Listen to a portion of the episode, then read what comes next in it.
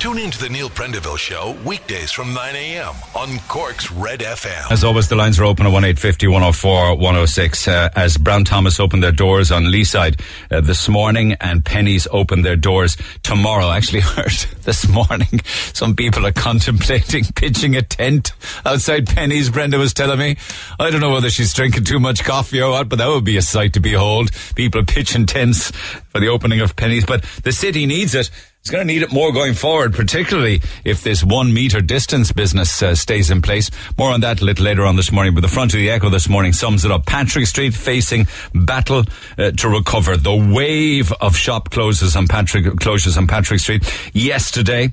Um, we heard, or at least the Echo is reporting this morning, that Monsoon and Accessorize are the latest to shut down uh, permanently. It's a slew of Cork's iconic businesses on, well, I suppose Cork businesses on Cork's iconic street, really, because we had Debenhams, then we had Villa, uh, then there, or is it Villa? Forgive me for not knowing. And then there's Mountain Warehouse, uh, Hairspray.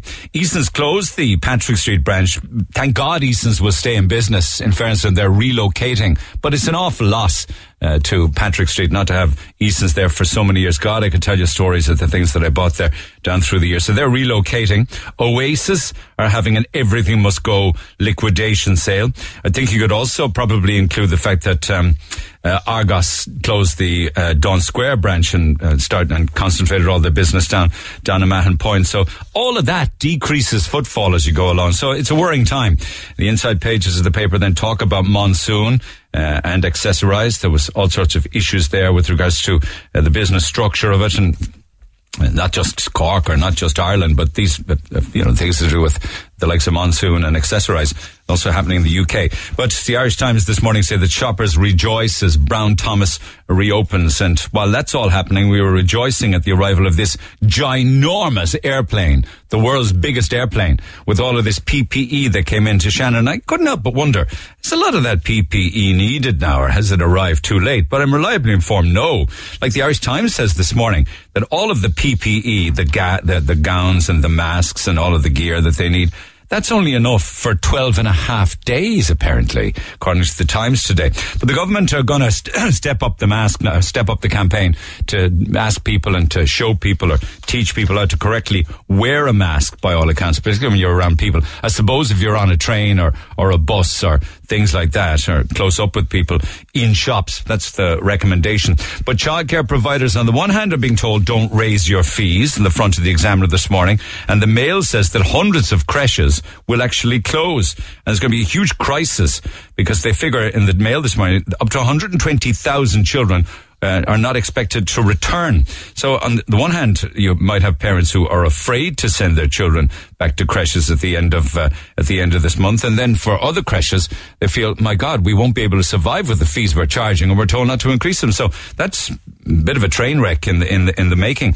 And then apparently those that are struggling most, I suppose, with their mental health, they say uh, as well as employment prospects are those aged 15 to 34. The examiner this morning says that's the age group, 34s and unders, who are figuring the, or who are, who are suffering with the highest rate of unemployment.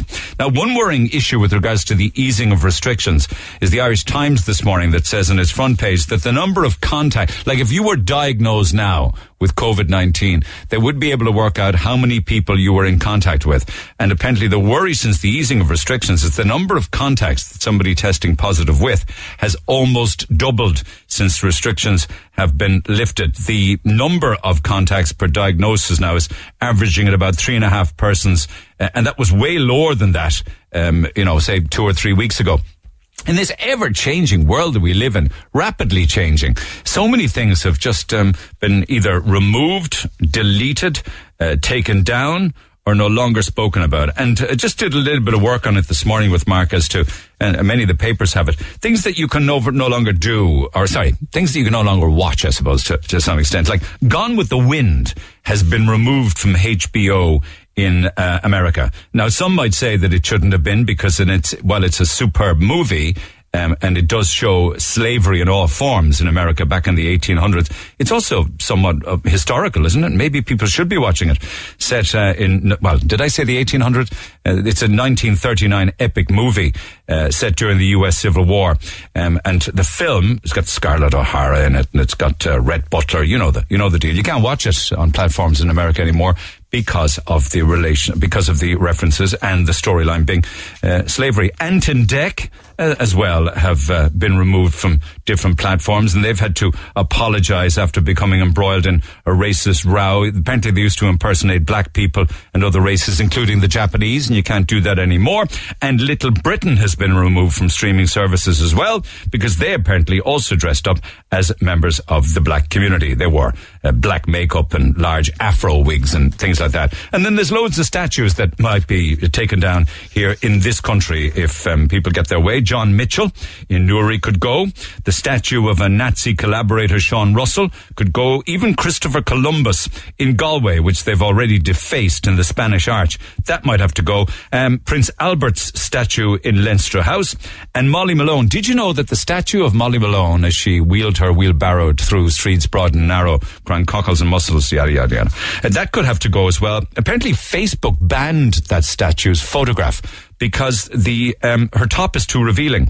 So that might have to go as well. I'm quite sure that uh, that one would go for a Burton, but the other ones.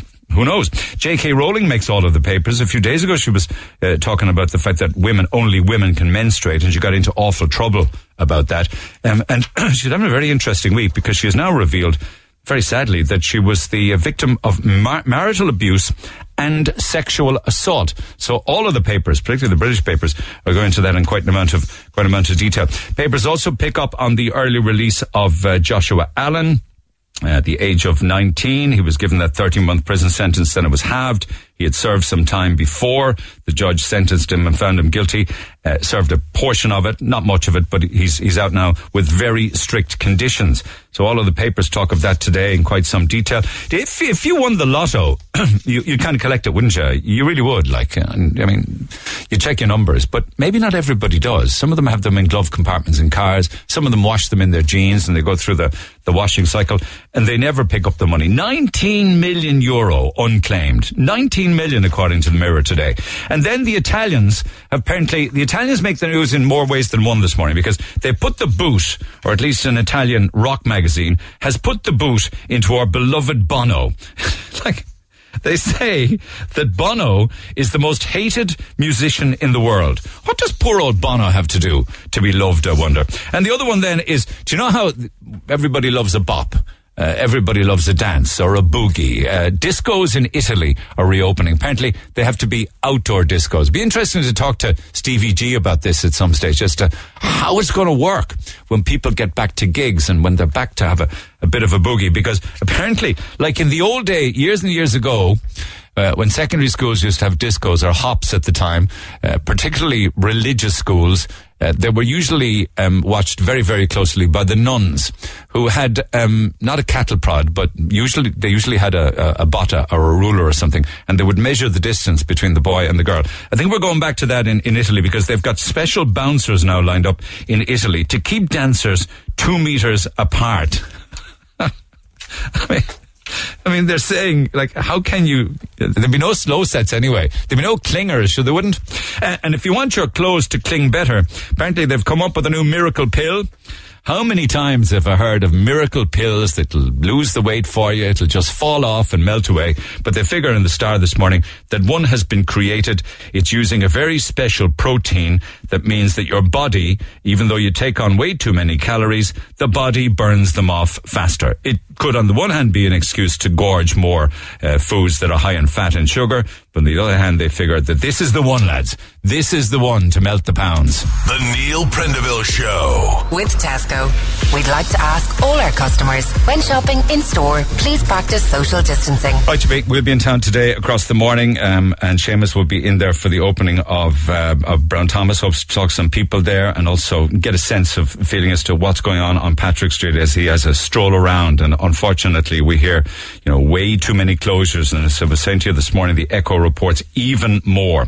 Accessorize, Monsoon, hairspray. The big one, of course, the really big one some weeks back was Debenhams. So as the city and retail wakes up, What's the future of Patrick Street going to be like? I was uh, due to talk with Lawrence Owen, uh, Owen, the Owens, the CEO of the Cork Business Association earlier in the week. I'm glad I didn't now because it's probably more relevant than ever, and he joins me by phone. Lawrence, good morning. Good morning, Neil. Not the kind of front page headline you want to see in the local paper. Patrick Street facing battle to recover. Are you worried? We've been worried for a long time, Neil, and it's, obviously it's not the, the type of news we would like to see, particularly after a very positive start since last Monday. But of course, I've been saying this, we've been saying this for a long time. The underbelly retail was very, very soft, and of course, COVID 19 has exposed it, and we're now getting the upcome, uh, you know, what no one wanted, but now it's the reality. I think this is, you know, it's important to say this isn't a reflection on Cork, but the impact has certainly been felt in Cork. That's a decision made by a lot of UK stores, and retail there is even in a worse flux than it is here. Are they? These are UK companies that have decided to trim the fat, is it? Well, the UK companies, for a variety of reasons, and I don't know all the internal reasons, but they've made decisions, and and you know Ireland has been the the bigger loss of around nationally in terms of you saw that the amount of stores that are closing in Ireland is disproportionate to the more stores that are closing in England. But it underlines, look, there's no one getting away with retail was in a difficult situation, is in a difficult situation.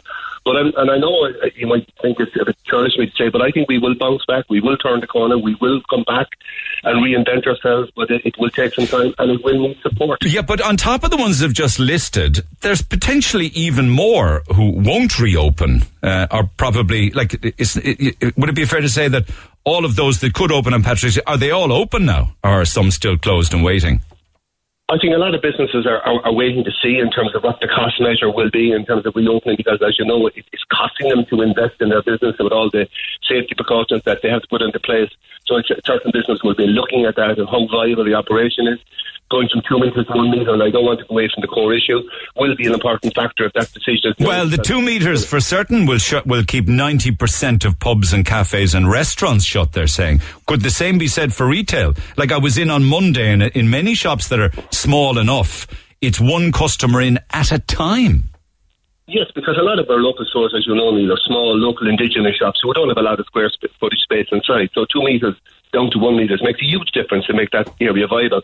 But that's not the answer in terms of what the underlying uh, issue would in retail. We all know in terms of you know the, uh, the, the threat of online. We all know that business costs in the Republic of Ireland are very expensive in terms of wage cost, uh, insurance rates, and particularly rents. Uh, they're all and rents are a huge cost. So the, the cost model here is very very challenging.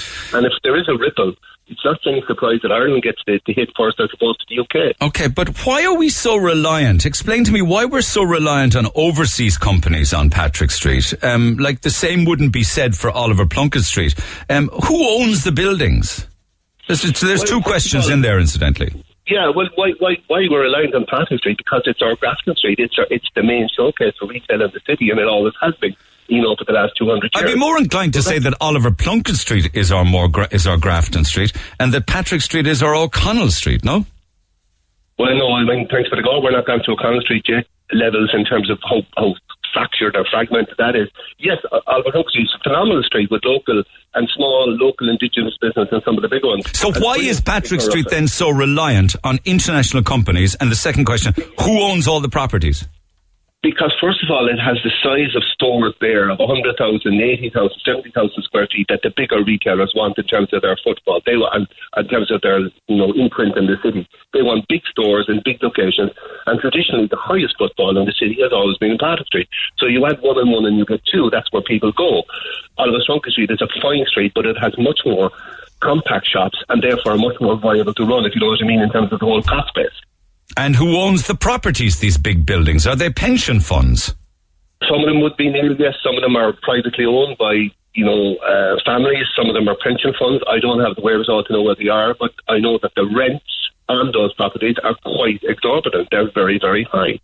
And, you know, we have a building, you know, the, let's not walk away from the old Roches Stores building. Debenhams have a lot of history with that store. It's still closed because Debenhams haven't made a decision, you know, to first of all look after their employees uh, and give them a, a, treat them fairly and give them a redundancy package. But it's 100,000 square feet there, closed, um, which is a key part of our city in terms of an offer, and it's lying there idle. Okay, you didn't hear anything like I heard at the weekend that there could well be a proposal go in for Debenhams for a four-star hotel, not unlike the Gresham. I've, I've heard a lot of proposals for that building, Neil, but I think any of the proposals and plans that I heard were based maybe on a plan about a year ago, and I think the whole plan and fabric has been taken away because we're in a new environment now. So what might have worked a year ago as a potential plan, I don't think that's viable now in terms of where we are.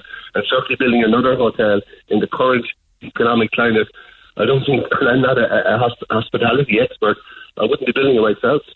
Well, maybe we'll see what they intend doing with it. Whoever is that family owned that building still, or is that a pension fund? As far as I know, as far as I'm aware, no, it's owned by the Roche family. Okay, okay. So, well, you've got a bit of a, a, a bit of a perfect storm coming down the track because uh, Patrick Street. Uh, Eddie, Eddie Mullen says this morning in the front of the Echo, and he's got Fitzgerald's that if you look at the old photographs of the 50s and 60s, there's only a handful of businesses that remain. Um, and I suppose they could be clothes shops, some of the smaller clothes shops, if you like. Mm. So you got Patrick Street, you know, more closures than openings. Zara wanted to move into the city. They couldn't get a, a, a, rent deal. They, weren't they looking for a year's free rent? That was knocked on the head. That didn't help as an anchor tenant for Patrick Street and the Grand Parade. You got the Kildare Village style outlet coming down the track, uh, down Carrigtwohill I think. Uh, and just on top of all of that, you have the one in, one out for customers already in smaller shops. Is there any plan at all uh, to rejuvenate business, rejuvenate in the businesses in the city? Is there any kind of offers that are coming down the track that will encourage people in? Well, just to go on to the point you mentioned, first of all, Zara didn't come into Cork because they wanted to uh, get a location close to BT's. That's where they see themselves as a as a pure brand. Zara were offered, uh, weren't Zara looking at the capital? They were looking at HomeSense, but that's too far away from BT's as far as I'm aware. They wanted to have their brand close to the higher brands, which is obviously Tom Thomas and they, they, that didn't work out. And, and yes, Zara would be a great attraction to have in the city, but that's my understanding. They want to pitch where it suits them in terms of their location. Um, and we're, we're look, that's history now. It didn't happen. Um, you ask in terms of you know what's happening and what will happen. Yes, there needs to be a lot done, and you, you, you touched on a subject which obviously we've commented a lot on in terms of the proposed Kildare village. Yes, I mean surely that's going to hammer the city. Of, if there was any, it wouldn't hammer it, would kill it completely, Neil, in terms of, you know, the potential, what that could do. But, you know, in the environment that we're in now in retail, if there was any logic, which I don't believe there was uh, a year ago to have this plan for a, a Kildare village style, there's even less logic now. Absolutely insanity to create another retail map. You know, the only up for it is the 850 to 1,000 jobs that it would create the only upward is about the five to seven thousand jobs we would lose in the city. But so, what is the city going to do? I mean, what's the plan with the CBA, with City Council, to try and come up with some sort of a plan or a promotion or, or some new? I, I, don't know. I don't know what it would be. Uh, I don't know. Maybe, maybe, trying to encourage more people to come into Cork from outside, um, from different counties, to make it a, a fashion and retail hub or something. Well, obviously, it's not something within the roles of what the CBA can solve, or even within Cork City Council. There needs to be government support. Uh, and a lot, for instance, in some of the measures that have been planned and, and you know, that are on the, the framework to be given out to businesses from, from government can't be put into place until we have a government formation. Um, because that these legislation need to be enacted. So, I mean, that's not helping either in terms of giving basic support to get business up and running simply because we haven't got a government formed. But we need government support. We need support with rates. Rates are incredibly expensive for businesses and business models. But uh, the City Council is 13 million in the hole. You're not going to get a bob Absolutely. off. Uh, no, we're not, and I accept that. And we said it from day one in terms of we, we said that any business that had been affected by this COVID 19 crisis that had been forced to close should get a, a rates deferral for a year, one year, and that should be central government funded because if we go to, to the local council to get the, the, the rates right off, it's a breakdown because nearly 50%, close to 50% of their revenue is rate based. So they're, like any business, they're over dependent now on us as, uh, as retailers and business to support them. So government, central government has to step in. And as a country, we've got to borrow. That's fine, but you have to create the, the, you have to create the appetite for people to want to shop in the city. I mean, I also heard that Bracken's Cafe on Paul Street is going, Brennan's on Oliver Plunkett Street is going. God, the list is getting longer and longer. Online shopping has become a huge challenge. Mahon Point, of course, free parking, all of these different aspects. Uh, like, are, are, we looking at Patrick Street turning into O'Connell Street, which is which is a pretty decrepit main street in the capital now? Yeah, and, and I fully agree. It's it's it's a terrible atmosphere to go into O'Connell Street as opposed to what Patrick Street is, and what Patrick Street will be again. And yes, we do need support, and we do need to get things right in terms of improving our public transport. Critically need to improve that because it's crap, to be very honest. It's poor. Uh, it has improved, but it needs to do an awful lot more. We have to encourage people to come back into the city. I mean, you, te- you mentioned there about incentives currently, if I want to say it, the free parking in Paul Street and North Main Street, so you can come into the city and park for free on the two public car parks. And if I go back to Monday and Tuesday, and okay, I'm not trying to turn the argument around, but the positivity and the way business happened on Monday and Tuesday, Wednesday was brilliant. People looked uh, you know, they were respectful, they queued properly, business did very but well. But a business won't be able to survive like that. I don't mean to be uh, the doom and gloom merchant here, but allowing one in and one out and somebody on the door, it's so slow. It's not going to encourage people to want to come in and shop in any huge numbers, is it? I mean, no, it's, it's, it, look, there's no one getting away that we've had three months of closure where people haven't come into town. People are nervous going anywhere. Some people are incredibly nervous, and you can understand that. So it's how we, first of all, and, and business have worked incredibly hard to ensure the premises and their staff are safe. The customers are made to feel welcome. They go in and they see that they're doing the right thing people want to shop. The Irish people are great shoppers. Yeah. And we still have a fabulous city. But where are they shopping? That's the thing. I mean, people also are discouraged going into the city. I hear it on this program all of the time because they don't feel safe in there. There's too many people begging. There's too many addicts. There's too much fighting. There's too much defecation down side streets in the recent months. It's very depressing. There is antisocial behaviour, Neil. I've been on before talking about it and are concerned. I'm delighted to say that I know that there's a new task force I hate to say the word because it sounds like a cliche, but we have a new resource coming on board on Monday with additional guard. I think it's 12 guards the sergeant, specifically for the city centre flat, um, to additional to what's currently there. I think that will be a massive help.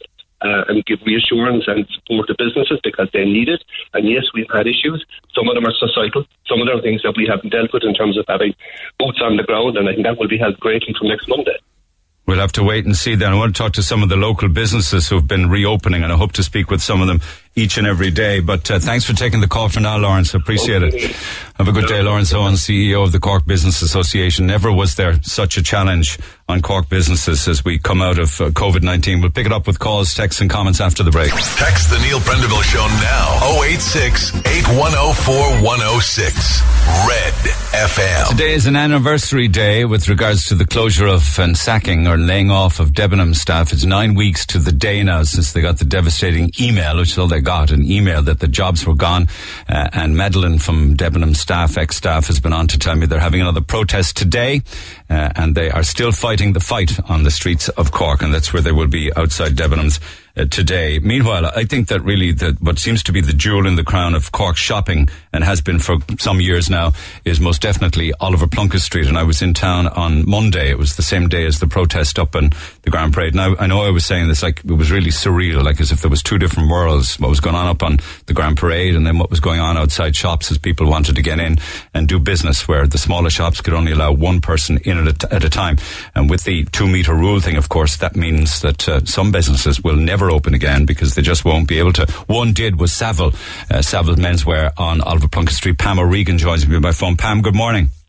Hi, good morning, Neil. Lovely to talk to you. Uh, and you too. Um, I was in town on, on Monday. I was actually in your in your in your store buying buying socks and things like that. But how how how have the last few days been?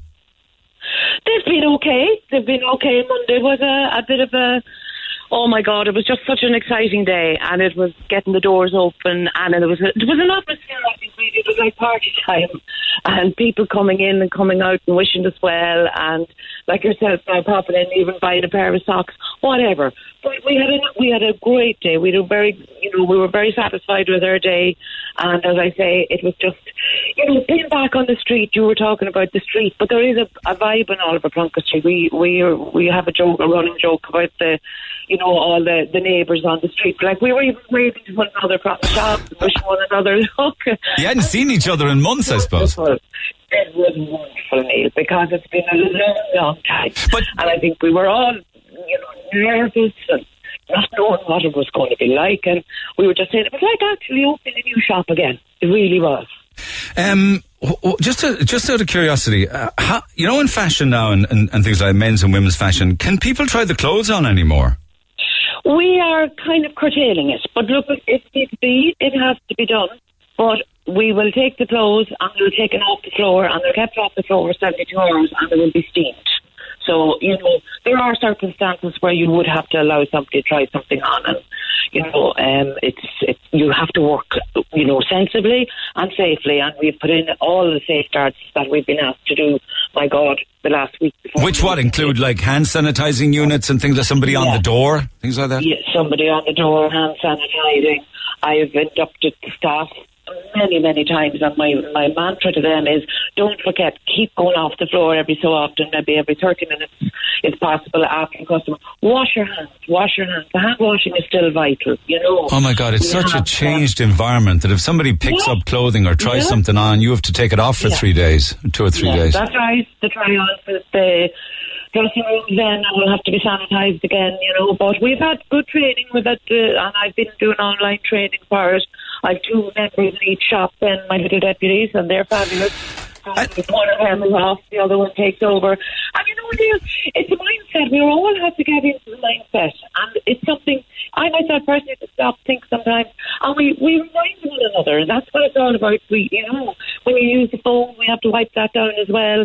You know, there's all the wee tricks. The wee tricks. Will, will the reopening of BT today and the reopening of Penneys tomorrow help all of the businesses? Yes, yes, Neil, it's fabulous. The more we open, the more shops that are open, more people will come to town, and it's just going to help us all, you know, because we're in a very unusual position because quite honestly it's very much nobody knows Yeah. and it's very much the unknown so you know we have to reinvent ourselves we have to be creative we have to be up for the challenge and we are and most people will be and if you're in business and you have a passion for it you'll find ways and means you know I know, but me- meanwhile, I've been No. reading. I've been reading out a list of businesses that have closed. Um, much I of them know, on Patrick know. Street. That doesn't all go well, does it? Yeah, yeah, it doesn't. It doesn't. But look at, you know, the, the wheel keeps going around and people come and people go and, you know, I suppose that's life to a certain extent. But, you know, um,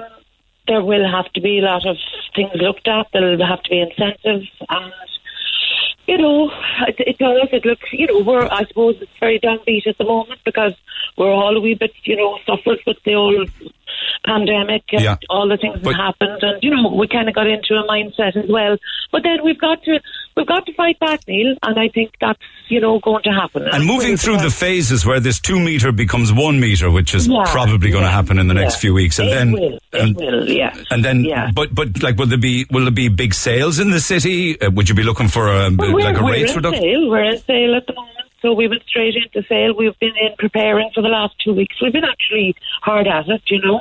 And most people will go into sale, but uh, you know it will be steady, and that's what we find. And people are people are great. People are you know they've got to up to the supermarkets, and their patience has has readjusted. They're kind of getting into it. They And- understand. Yeah, yeah. They've yeah. gone into it, and you have the chat and you have the laugh, and sometimes there's a great old crack goes on because you might get a character there that's you know, and it, there's, a, there's, a, there's always an upside to everything. But the downside is no browsing. So there's not. You, like you, you, go in for No something browsing, specific. But we have a one-way system. You see, we're very lucky because we can go in. So they go in around the shop and around. So it's it works very very well, and then we have enough floors. Then if we had a wedding, please God, our brides and grooms they'll be coming out again. Like we can cordon off an area for them. We take phone appointments, book on book for Yeah, for yeah, yeah, yeah. if they want to come in after hours. Like we're here and we're ready for anything and we'll do everything that's possible for our customers. Good for you. And you know, honest to God, Neil, at the end of the day, I spoke to somebody yesterday and they were saying, isn't it marvellous we're talking to one another and the human contact, you know, that's what it's all about. Okay, just you know? finally, just finally, I did read somewhere last week that the idea of seasonal fashion, you know, the four different seasons, the spring fashion, so Yeah, is, yeah, is, is all that going to go? Did I hear that designers and You know what, Neil? That kind of has been on the back burner for a wee while. It really has. So that wouldn't be a big issue for us at all. And in fact, it would make life a lot easier for us as well, you know. with regards to rotating stock and stuff? Yeah, yeah, you'd get your kind of your main two seasons, and you might get a re-injection here and there of wee small ranges and things. Maybe that would just pep it up again, you know. Okay, No, okay. no, thank God that wouldn't be an issue for us. You know, Okay. That would be the least of our worries. Well, know. good luck. Fair play to you. Great to have you back Brilliant, again. Cheers for now. To you, and it's so good to be back. And let me just say thank you so much to all our carers and frontline workers. that Absolutely. Have kept us all going over this period. Appreciate it. Thank you. Pam O'Regan, not the greatest phone line. My apologies for that. Pam O'Regan from Savile Menswear. Uh, do you shop in the city? Uh, if not, uh, why not? Uh, text 086 8104 106. Lines open. You can also pick up the phone on 1 104 106. Regarding Penneys uh, reopening tomorrow, Mark says 100% there will be tents outside there tonight. I wouldn't want to be working as security. There'll be murder. Michelle says best of luck to all the workers going back there on Friday. It is going to be mental. Kate says Friday can't come fast enough. What what do people want in, in Penneys tomorrow when the when the doors open? I wonder. Uh, Sean says, "Are people mad? Seriously, people need to get a grip." Also, uh, is there any word on how returns will work for clothes? Because Penneys are the most unpredictable shop for clothes sizes. I assume if there's no fitting rooms. There, that then there would be no returns. What you buy, you have to keep. I have no idea. I love Penneys, but no matter what, I won't be queuing to go in there, let alone camping outside. I can't believe that people will actually do it. Well, we'll have to wait and see whether they camp or they have a little uh, little chair or whatever. Uh, I pity those poor workers in Penneys. Uh, the fear would be over would be over me going to work. I don't know what that means. Sorry about that. D says, I'd advise Penneys workers to get a suit of armour for Friday morning. God help them. Uh, I'd rather, I'd rather stick pins in my eyes than go in there on Friday. I won't see the place until about August, I'd say. But best of luck to the staff. People, be kind, patient, and don't wreck their heads.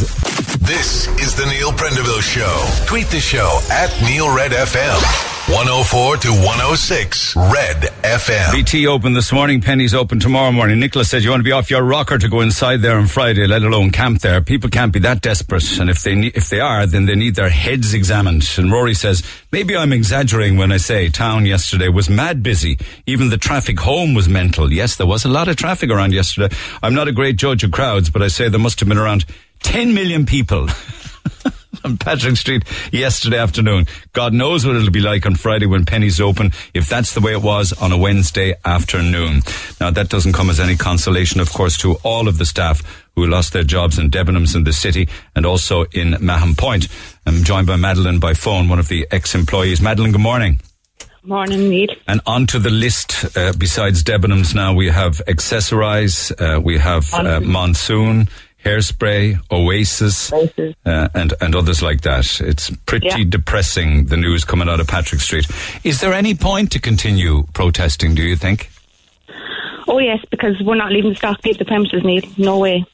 We were told twice in court when this all started that the stock belonged to Debenhams Ireland, and then suddenly the third time the UK owned it. So there's no way the stock is leaving the stores. There's 14-hour protests, uh, strike notice on all the uh, premises, and we're there 14 hours a day virtually, and there's drive-bys, and we've people watching it all through the night. There's no way they're getting it. And has anyone tried uh, to get the stock out? No, not at the moment. They haven't tried.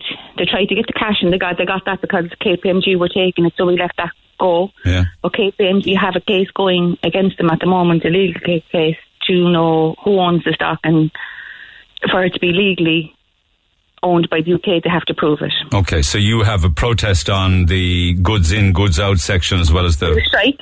There's a strike there. Yeah. And it's the same in Dublin, isn't it? It is indeed in Henry Street and Blanchardstown as well. Habit and Blackrock.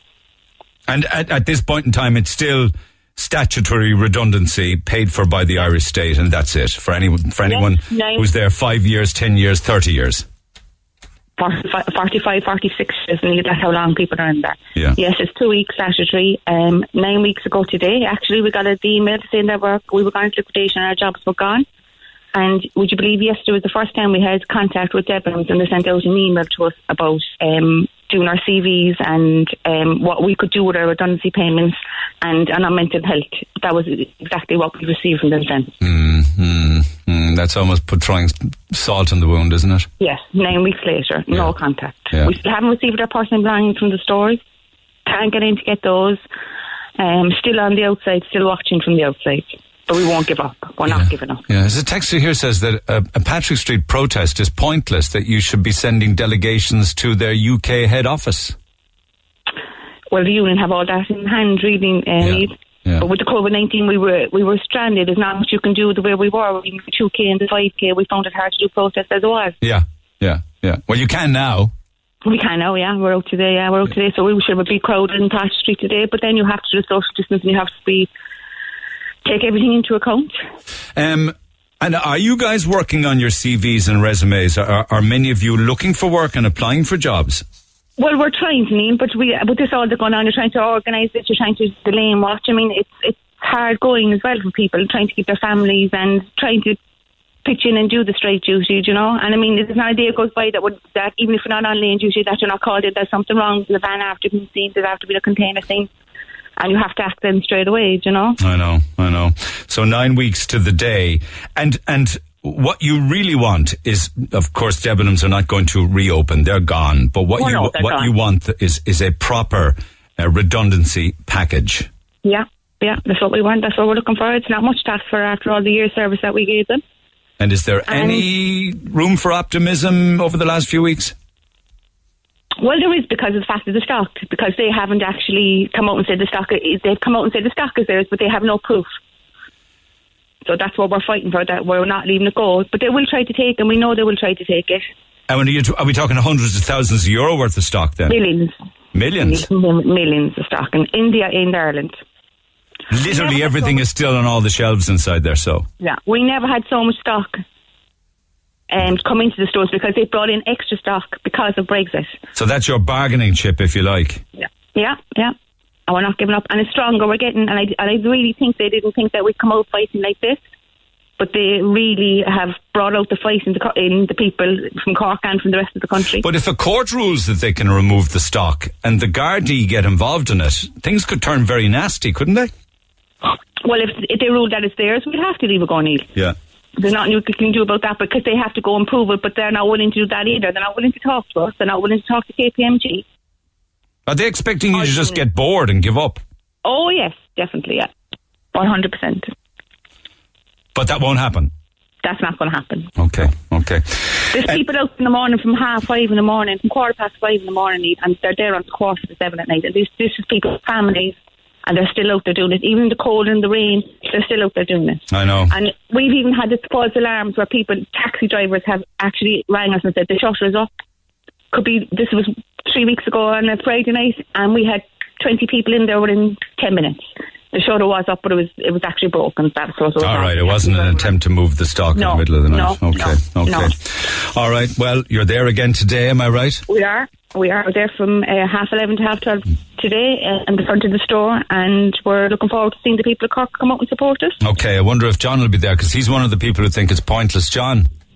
Hello, Neil. Yeah, go ahead. Hello.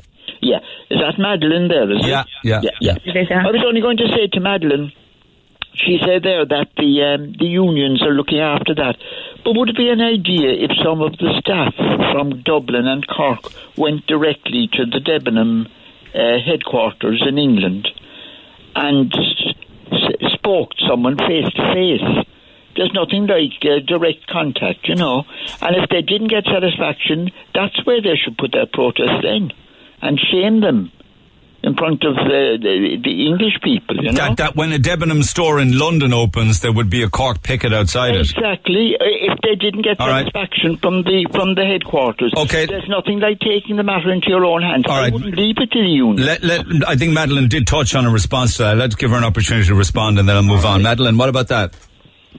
Yes, the unions have been in contact with England, and they have tried to get there, but we can't get in contact with one of the, the people. The director that's in Cork is actually one of the directors of Debenhams lives in Cork. We can't get in contact with him here. We actually have tried. I think I think what They're he's suggesting is you physically get on a plane. You wouldn't have to go into quarantine because of the relationship between Ireland and England, right, and and you could just.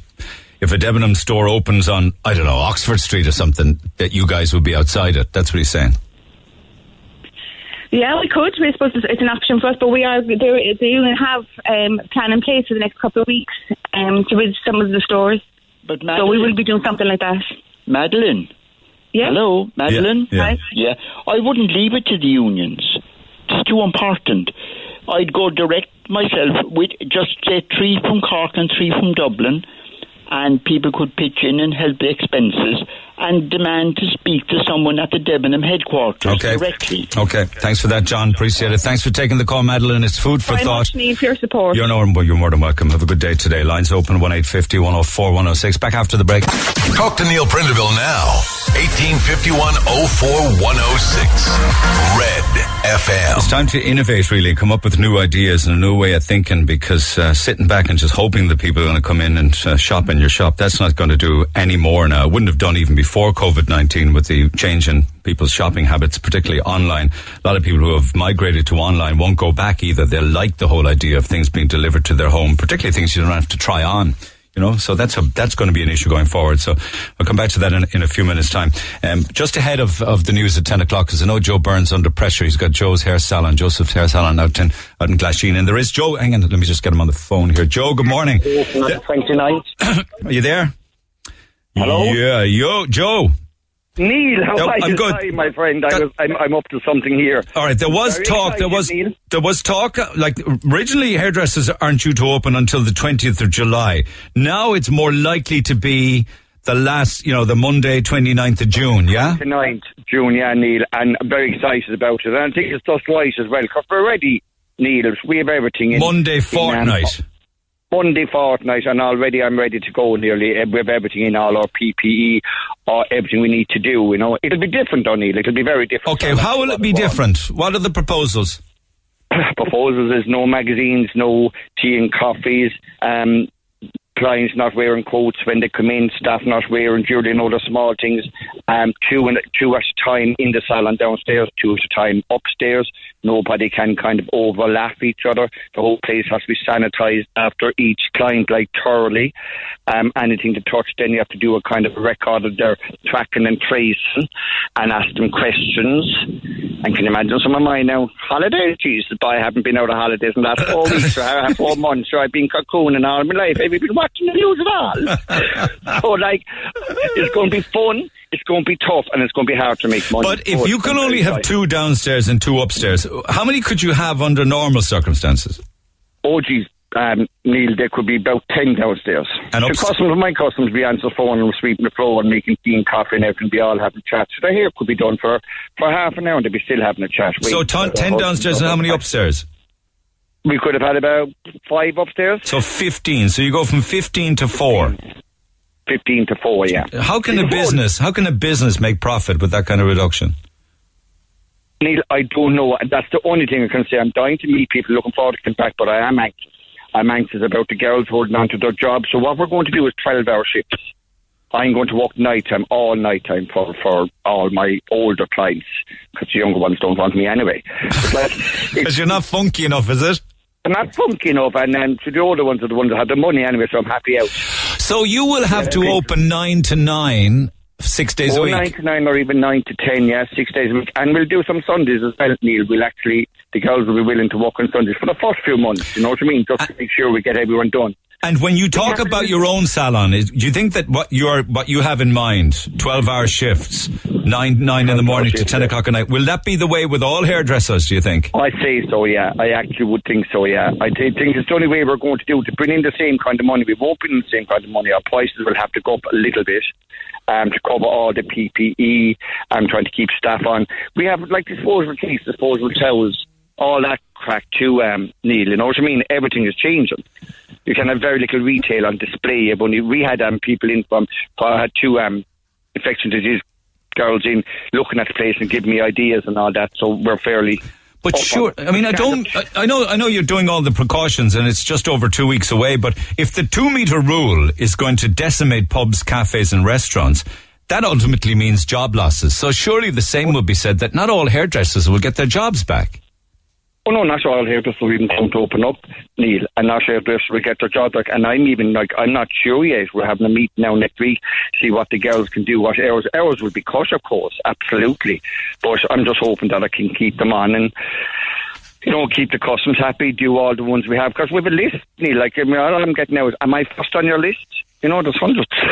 So do you, you already, like many hairdressers, have hundreds of pre-booked Oh yeah, yeah. I have my page is full out now already, and I know exactly who's coming to me at what time and all that. I'll nearly have my tracking and tracing done before they come in. I'll have it all sorted just when they come in. Oh then. my God, the Um, things you're going to have to do. It's military style, going- isn't it?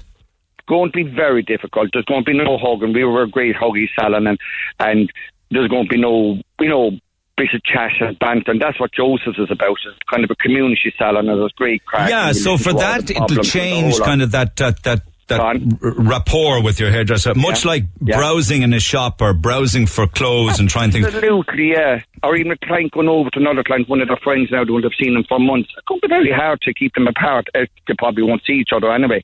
They have to leave coats outside. They can't wear coats. Going in small things like Yeah, that. you yeah, know. yeah. Do you think it'll be that's that? It's temporary though, isn't it? That we would hope that by September all that will be gone. Oh, Neil, please God, because I couldn't. To be honest, you, I will find it very difficult because it's the type of salon and it's what I'm used to. Maybe you know things are changing, but I can't do this. Not being able to have a chat and the contact social aspect, and that's what we're yeah. about. Absolutely, yeah. Consultations, everything. You know what I mean? It's it is. It's very much the sort. And you know what? With Easter eggs for Easter and the homeless and everything, there's always something going on. You know what I mean? And all that changed. Like I heard of a prominent hair salon on the north side that did their numbers two weeks ago. They literally sit, sat down and crunched the numbers and realised that she wasn't going to make ends meet, and it was pointless throwing good money after bad. That's sad, isn't it? Yeah, that is sad. I'm in a fortunate way that I don't pay rent. I own the building, and that's lucky. Neil. Yes. That's one thing I've Yeah. really going for Yeah. me, you know, and that I'm very handsome as well, so that keeps the people coming. But other than that, you know what I mean? I, Go on. and modest. Modest too. Yeah. You have many attributes. Modesty isn't one of them. but there'll be fierce repair jobs to do as well, because there's loads after doing home jobs. I'm after getting phone calls from clients, oh, Joe, I'm after doing this, I'm after doing that. What'll I do? You know, I said, do nothing, so you're not going out anyway. No one is going to see you, you know what I mean? colours. You're delighted with box colours. It means there's going to be repair work. There'll be big jobs, yeah, there'll be big jobs. You see, I don't know why all of the hair hairdressers were telling me over the last few months, tell when they were on air, don't use box colours. So they should have been saying, use them, use them, get it on your hair. Yeah, we'll have more money to make when they come back. There will be big jobs, because people, you know, see a boxy, this gorgeous blonde with curly hair, and think, oh, I'm going to look like that. That's not going to happen. at All right, my man, stay in touch. All right, I'm going to keep on You, plowing you, on. and you mind yourself, and great talking. Cheers, kid. That's Joe from Joe's Hair Salon in Glasheen. Just a quick one, Tony. Good morning. Morning, Neil. Thanks as always for being in touch when you spot things. What have you seen? There's a very serious accident just at the bottom of Dublin Hill. There's a lorry on its side. I can't see if it's wedged under the bridge, but there's three ambulances and three fire brigades, and they're trying to cut people out at the moment. Out of the lorry? Was it? Uh, oh, oh, I, I can't see down, but I can count three ambulances and three fire brigades. Oh my The God! lorry is on its side. Another railway bridge at the bottom of Dublin Hill. I do. No, I'll be honest, I've been on to the council. Is it I too low? Do you think, or what? I take a cut under the bridge and it flipped over. Oh, for God's sake! Have you been on to So the we- council? What? I've been on to them for the last five years about erecting signs. There's, we come out of the industrial park on top of Dublin Hill, and there's no sign telling you you can't turn right to go down the hill. Okay, There's okay. trucks being caught there night and day, and they also come around the grotto trying to access the industrial park. Okay, it's a problem then. They need to get it It's a huge problem, but Okay. like it's, there's after been a very serious accident there this morning, and maybe now they will will put up a sign. Okay. I don't know how bad it's only to be honest, but the traffic is blocked in both directions, and I can still see the three ambulances at the bottom of the hill. I hope whoever's in that. I hope whoever's inside in that truck lorry is okay. All right, thanks I for that. so. All it, right. looks like a northern lorry. It looks like a northern lorry, but I'm not sure. He may not have known the bridge or the height. Thanks, Tony. Appreciate it. The Neil Prendeville Show. With Tesco, we'd like to ask all our customers when shopping in store, please practice social distancing. Right, a little bit of housekeeping, if you don't mind. On Tuesday's show, I spoke to Mary Ann, the mother of uh, Bridget, and Bridget uh, was the 16-year-old girl who was missing from her home in Churchfield Gardens since Sunday afternoon. You remember? Spoke on that on Tuesday. Uh, didn't get around to updating you with regards to Bridget yesterday, but I know that uh, on, on social media it was reported uh, that she eventually went home. She was last seen outside Penneys on Patrick Street around about half past six uh, on uh, on Sunday afternoon. Uh, she was with a friend at the time. They split up then, uh, and her mum hadn't heard from her. She didn't come home Sunday night. She didn't come home Monday night. She did come home on Tuesday. She was found in Togher on Tuesday afternoon, safe uh, and well. Um, and there, there was some spottings of her with a, with some some guy uh, on the Bandon Road at one stage, I believe. But the Gardaí are now investigating the circumstances surrounding her disappearance, and I can't say any more about it than that. But at least she's home. and I wanted to update you on that one. And th- can I also say, with regards to numerous, numerous people contacting me regarding some photos and stills that are doing the rounds. Uh, that alleges that a particular suspect involved in the issues down in Carrigaline uh, was back on social media uh, and, uh, you know, taking photographs and videos. That's not true. Thank you to everybody who got in touch. It isn't true. The photographs that you're seeing and the video stills that you're seeing of one particular young man, they're old photographs. And I'm happy to tell you that the guy who was before the courts and who was told to stay off social media, report to the Gardaí quite regularly, he has not broken his bail conditions uh, at this point in time, and those photographs are not relevant because they're old. Okay. All right, happy to do that. So, with regards to things happening, BT opens today, and indeed Penneys opens tomorrow. A lot of the smaller businesses in the city, Oliver Plunkett Street, have opened. Others are waiting to see. A lot of restaurants that would be tight uh, and quite intimate will not reopen at the end of the month because of the two meter rule. And that's why various headlines say things like the two meter rule will keep doors shut on 90% of pubs, cafes and restaurants. The same discussions are happening in the UK as here about reducing, and I believe it will happen in the coming weeks. I think they've made their mind up on it, but they don't want to announce it too soon that it won't be two meters, that it one will be one meter. I believe that that will happen. I think they're going to speed up reopenings and re- releasing people from the different phases even faster. Because the way it is now, and the Examiner recently reported on behalf of the vintners that pubs could face an 87% reduction in capacity. And you see that what would happen, what, what effect that would happen then uh, to their bottom line. Restaurateurs, amongst them Mike Ryan at the, Mike Ryan at the Corn Store, and Cockbull are saying distancing will severely affect restaurants as well. Cinema operators have issues with it. They're hopeful of reopening in July, a month earlier. But what are they going to do with seating? I think that there are some drive-throughs that are doing quite well at the moment. You know, the drive-in where you sit in the car. Hairdressers are also been moved up from July to the back end of June, but they're going to be severely challenged with regards to literally footfall. Uh, and we're looking at, unfortunately, uh, the Red Tops recently were reporting that we're looking at a three year recession on the way. I'd say we're well into that already. Uh, inevitably, regardless of what government comes around, there will be uh, certainly tax rises and there certainly will be pay freezes, uh, maybe even both the private and the public sector. But other countries have come out, right? And this will give you an idea of what it's like when you come out of, of lockdown and you have a country that is COVID free.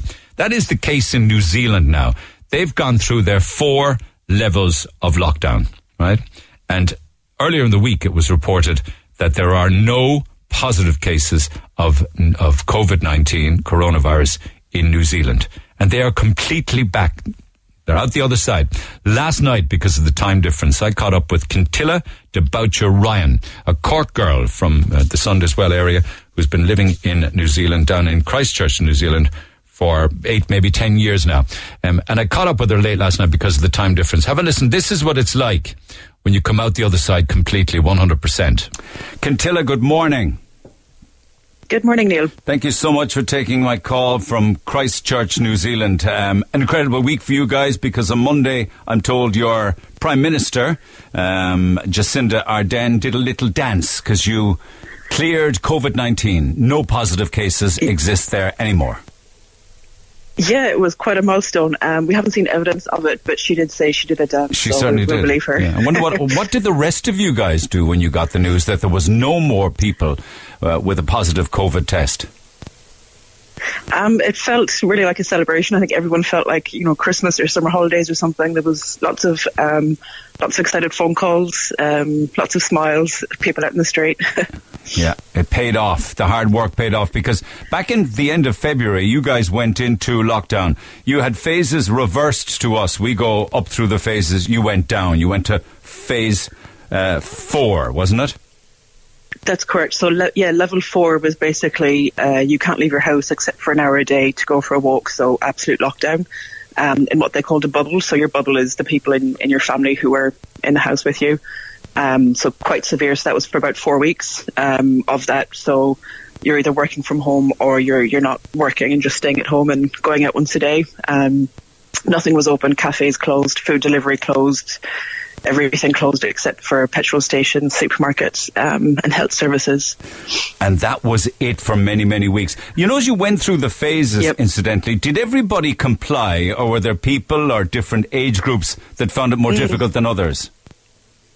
Um, yeah, actually, across the board, everyone seemed to comply. I mean, there's definitely the, the odd outlier, um, but there was uh, Google released some stats that show the movement of New Zealanders, and by and large, everybody really stuck to the rules. I think Wellington uh, was the, the the area that followed the rules the least, but even then, it was something like ninety something percent compliance, so it was really high. That's incredibly high because we did have issues here. Not everybody was on on, on ball, you know, and same in the UK. Unfortunately, younger generations found it difficult to stay apart as weeks went on, you know, and there was a lot of grief in, in supermarkets. Did you have any of that in aisles, queuing, stuff like that? No. Yes.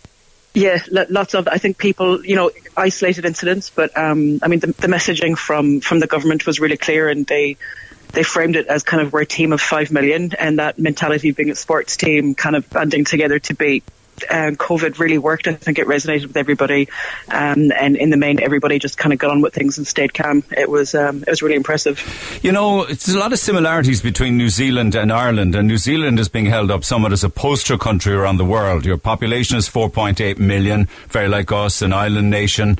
Mind you, we're much closer to the UK than you guys, you guys are to, say, Australia. I know that. But you only had 22 deaths. How come so low? I mean, it's incredible. I think, uh, for one thing, we, we had kind of the foresight of we could see what had happened um, in Europe and what was starting to happen in other areas. So we immediately know how serious the situation was, um, which is why we went straight to lockdown. And I mean, the main thing is being able to close the borders. Um, every flight from here is long haul, even to Australia, as you say. Um, so once you've closed the borders, there really is no way for anyone to get in or out. Um, and that made a huge difference. So there was um, nobody. Anyone that came in, Yeah, yeah. no, and anyone that f- flew in had to isolate for two weeks. So the um, the government sequestered a bunch of hotel rooms in Auckland and Christchurch and other centres. And if you flew in, you're basically in that hotel room for two weeks before you're allowed out. So Oh, um, interesting. Because in parts of Europe, we ask people to self isolate for two weeks and to quarantine for two weeks, and they will be asked to do that when they can come in. But there's no way of knowing. You're saying in New Zealand, they put you in a hotel room. Yeah, yeah. So there was at the start there was um, self isolation, and you had to stay in your home. Um, but when lockdown happened, when level four started, it, you it didn't matter who you were. You're in a hotel for two weeks um, before you can leave. So they, they had really good contact tracing of who who was going where. How did you? How did New Zealand then? Because we had, we had a big problem with protecting the elderly, particularly in nursing homes and hair, healthcare settings. Huge percentage of deaths were very old, very immunocompromised, and many, many, the vast majority, in, in nursing homes and, and, and care centres. Yeah, we, we were actually the same, and I know relatively it's a much smaller number, but of the 22, something like um, 14 of them were in aged care facilities. Um, there was one in Christchurch that actually, unfortunately, had 10 in the one in the one centre, so that was pretty sad. Um, but again, it was because level four happened so quickly. Um, everybody was in lockdown, so you couldn't visit anybody in an aged care facility. Um, you couldn't see them. You couldn't do anything. Um, you were allowed to drop off shopping to people um, outside a house, but you couldn't have any contact with them. So I think that's how, um, thankfully, most most kind of immunocompromised people have been um, have been safe. Amazing. And and Jacinda Ardern, Ardern, your prime minister, people seem to hold her in very high respect. Did they listen to her messages? I think so. She she speaks really well and clearly, and um, she's often said that as a leader, you can show strength and empathy, and you don't need to kind of separate the two. Um, and I think that's kind of um, it's done her good stead. Um, one of the other people that's been um, profiled quite a bit is uh, the chief medical officer. I think he is Ashley Bloomfield, and again, he's got a really measured way of of speaking, and he really knew his facts, and he comes across as really knowledgeable and trustworthy. So I think that kind of you felt that you were in good care. And then um, they did a media Yeah, sorry, a media briefing every day. Yeah, yeah. So at 1 p.m., kind of the country came to a standstill and everybody watched the news and get the update for that day. And did you continue to keep watching those updates? There was big interest in them here at home for a long time, but then fi- viewing figures petered off as time went on.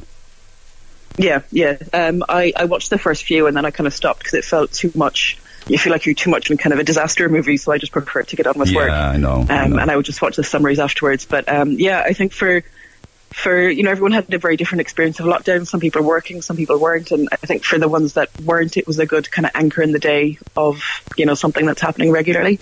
And um, how did your young people survive it, particularly the very young? I know you have a four-year-old daughter, for instance, Naomi. How did that work out? Yeah. um, oh goodness, I, would say we got through. It wasn't very easy. Um, we were lucky enough that my husband and I can both work from home. Um, so you know, a great thing in itself. But it was yeah, uh, really really tricky. We had, um, I think everyone's everyone's work was really understanding because you know it's it was an absolute Tri- very, very tricky period for, for anyone that has children. So um, everyone was very understanding in terms of deadlines and meetings and stuff. Yeah, um, yeah. But a lot of it, because we knew we could go out every day, so we'd go out at lunchtime. And one of the really cool things that happened was there was a bear hunt. Um, so because all the playgrounds were, were taped off and roped off and it was a bit sad for kids to see, um, everybody started putting um, stuffed animals in their windows. So as you're walking along on your lunchtime walk, you can um, do a bit of a bear hunt and spot all the bears. And some people got really imaginative. So that, I mean, that really cheered up Naomi and I know a lot of other children and it gave them something to, to look forward to. A, di- a good distraction, absolutely. And that's what you need. I mean, you went down Yeah. through the phases from four through three and then down to two. Some businesses start to reopen. And when you got down to one, of course, you were in touching distance of it all. Um, and that involved Mm-hmm. pretty much everything being open apart from schools. Is it schools still open or still closed, I should say? Uh, no schools are open. Um, they opened in level three. So for essential workers, a very small amount of children could return to school. So, you know, people that had to go back to work. Um, level two, they were opened with restrictions. Um, and now level one, that's it. Just, you know, good hygiene, good health measures, but it's, um, you know, school is normal. And, and no social distancing. Were you guys at two meters for a long, long time? Yes, yep, Yeah. we have been, um, and you know it's it's actually quite weird because even though it's okay now to shake hands and hug and go back to normal, no no one really is. We've gotten used to not touching not touching anyone, and um, yeah, it's uh, even in the supermarkets, you know, everyone's used to keeping away from each other, and kind of no one really quite knows what to do. We And have to so- relearn how yeah. to how to so be when, social. So when you meet friends then and acquaintances that you would have gone socializing with or out or come over to your house, are- are- is is there apprehension or a little bit of embarrassment as to do I hug you? Do I do I shake? I'm I'm curious as to whether people will ever shake hands again. Yeah, no one knows the social norms anymore. so we kind of, you're, you're right, when we see each other, it's kind of this weird, awkward, hello. no one knows what to do. I'm looking forward to that. I'm looking forward to that feeling, I have to tell you. oh my God. Okay, so you're worried now. Well, you're not worried, but clearly on red alert that there could be uh, another spike. Um, so everybody needs to be careful about that, I'm sure, yeah? Yes, yep. So anyone coming into the country for whatever reason, they still have to um, isolate for 14 days. That that hasn't changed, um, I think, except for cabin crew. Um, so that that will basically they've told us that's going to continue kind of for the foreseeable future. So until there's a vaccine, I guess um, we'll probably be at this level. But hasn't hasn't New Zealand really taken an awful hammering in, in recent years? I mean, um, there's been three major events that I can think of. There was the mosque shooting. There was the volcanic eruption. Um, you know, the, you know, the, the COVID nineteen is the third, and for the people in Christchurch, the third major event. So young people, Yeah. so young people, don't you think that young people are, are, are, dry, are growing up in a very traumatic time? Yeah, there, there's a lot of conversation around it. There's um, an organisation here called All Right, um, and they're set up by the government, and basically their their aim is just to get people to acknowledge that it's really difficult to go through events like this. And you know, if you're if you're aged kind of 15 to 20. Um, you've basically grown up with, you know, years of earthquakes and then the mosque shooting and then this. I mean, it's it's pretty major events to go through for young people. Earthquake, yes, my Um, apologies. And so that's what they know. I mean, you know, so therefore, yeah, that's what that's what they've had. Yeah. yeah, that must make Um, them quite anxious. Yeah, there, there's a lot of kind of discussion around, you know, are we going to have a generation of people who are going to be super anxious and um, how to combat that and um, acknowledge it, you know, and have people feel okay about things and that it is okay to be anxious about it if they feel anxious. Hopefully they'll recover from it and learn that, uh, you know, life is to be enjoyed. Uh, the economy shot to bits, though, I'd say, is it? Yeah, yeah, they're um, they're predicting kind of a very short and sharp um, recession. So hopefully sharp, very very um, strong effect, but not for for too long. I mean, tourism is a big part. I think about four percent of the GDP here. So it's um, for areas like Queenstown and Rotorua. I mean, their their business basically, like you know, there's nothing going on in that city. It's Yeah. a ghost town. Yeah. Um, Yeah. So it's going to be really tough for, for a few months for some areas. Did businesses get um, assistance? Will they get grants to help reopen? And incidentally, did people who lost their jobs or were unable to go to work, did they get COVID payments? Yeah, so the government introduced a wage um, subsidy. So any business that could show a 40% drop or more in revenue um, qualified, and then they were able to give, I think it was up to 80% um, of people's wages were covered by the government. Um, they've extended it for areas like Queenstown, which has been particularly badly hit, for another 12 weeks. Um, as just to help, because you know, same as in Ireland, there's a lot of owner operators here um, that have small businesses, and it's just to help hospitality and tourism businesses get through really for the next few months and, Yeah. and try and pick up the pieces. Yeah, yeah. Do you Um, yeah, do you love it there? Yeah, I do. We've been here about nine years now. It's hard to think it's been that long, but um, no, we really enjoy life here. It's lovely. And, and what about at home? Are you you're from Cork, clearly, aren't you? Yeah, yeah. I grew up in Cork. Um, yeah, have a lot of um, friends and family. My sister and mum are still in Cork. What part? Um, so yeah, it's, it's hard. Uh, Sunday's Well. Oh, lovely. I hope they're listening. Do you get home, or were you in touch, keeping in touch with them throughout all of this? Yeah, um, yeah, that was kind of quite a stressful bit as well when you're far from far from home and you're trying to kind of ring family and see that they're okay and what's happening and kind of confusion everywhere. So it's, it's pretty stressful, but um, it's it's a weird feeling to think that you know we're safe, but we're kind of marooned on the island. That you know, if I want to visit Ireland, I kind of can't really for the Not, next not while. for a while Um, yet, but that that day will come as while, well. yeah. Yeah, and I hope It they're will listening. come, it will I'm come. sure they're listening this morning Yeah, now with I'm the sure smile on their face. And and just finally, when when it was you got the all clear and the green light, what was the first thing you did, or what were you looking forward to doing most that you couldn't do throughout the last three months? Um, gosh. It I could think just get back to normal. Just that that feeling of you know being able to just do things without thinking because you're always thinking, what am I doing? Where am I going? What's happening? Um, so being able to, we have um, a birthday. Um, a friend of ours has a birthday this Saturday, and there's a group of us can go, and we can all go, and we can all you know sit at the same table and not have to be distant, and just get back to normal. Um, that will be quite a treat. So. Oh, that's very interesting. I won't keep you much longer, but one of your phases involved cafes and bars and restaurants with uh, reduced capacity. How did that work out? Yeah, we, we actually tried it out. I think we're trying to kind of support local business as much as we can. So we went to um, uh, a local restaurant here, Pomeroy's, and they had basically taken out some of the furniture um, and introduced table service for everything. Um, so it, it worked out fine. It was it was nice actually. It didn't kind of detract from it too much. Um, although I, I think for them, you know, it would have been tricky because you've got less um, less covers that they can Yeah, get, get it's through. all about do they do make enough money? And were the bars the same? Did they work it out too?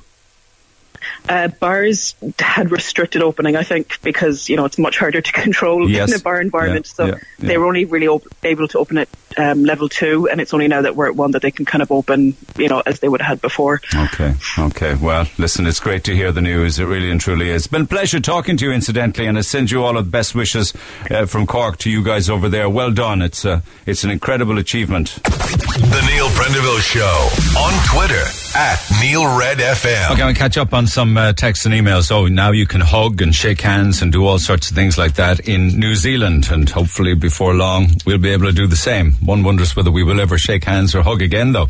Uh, you know, you just get into the swing of the way things are, and it'll be difficult maybe for some to reboot. You know, we need to be very careful as well that Cork doesn't become a third or a fourth city. You'd have Dublin, and you could have Waterford, and you could have Limerick, and you could have Galway, and then Cork, because there are a lot of other cities that have been quite proactive. Like, say, for instance, in Waterford, and Cork City Council aren't doing what Waterford are doing, whereas in Waterford, uh, from the 11th of June, from today, you pay for the first hour parking and you get the second hour free. And everyone's on board, the private car parks and the public car parks, and it's in the city and the county council. They're all working in partnership with all of the car park providers across the city. You get an hour parking. Um, uh, if you do the first hour, the second hour is free in any of the car parks. Um, I mean, it's an incredible initiative that maybe they should think about doing here in Cork. Like it's it's interesting because like capitals don't have to be the mecca. They just don't. Like if you- if you look at say for instance. I was just we were just talking about this myself and my wife yesterday. We were just talking about this that like Rome isn't the fashion capital of Italy. It's Milan You know, uh, a capital city doesn't have to be the mecca for the best of food. I think everybody in Ireland would would acknowledge that Cork has the best restaurants, and you know they have the best choice. And you look at Cork City, the suburbs, and indeed West Cork, for instance, and that would back up that my my claim would stand up there.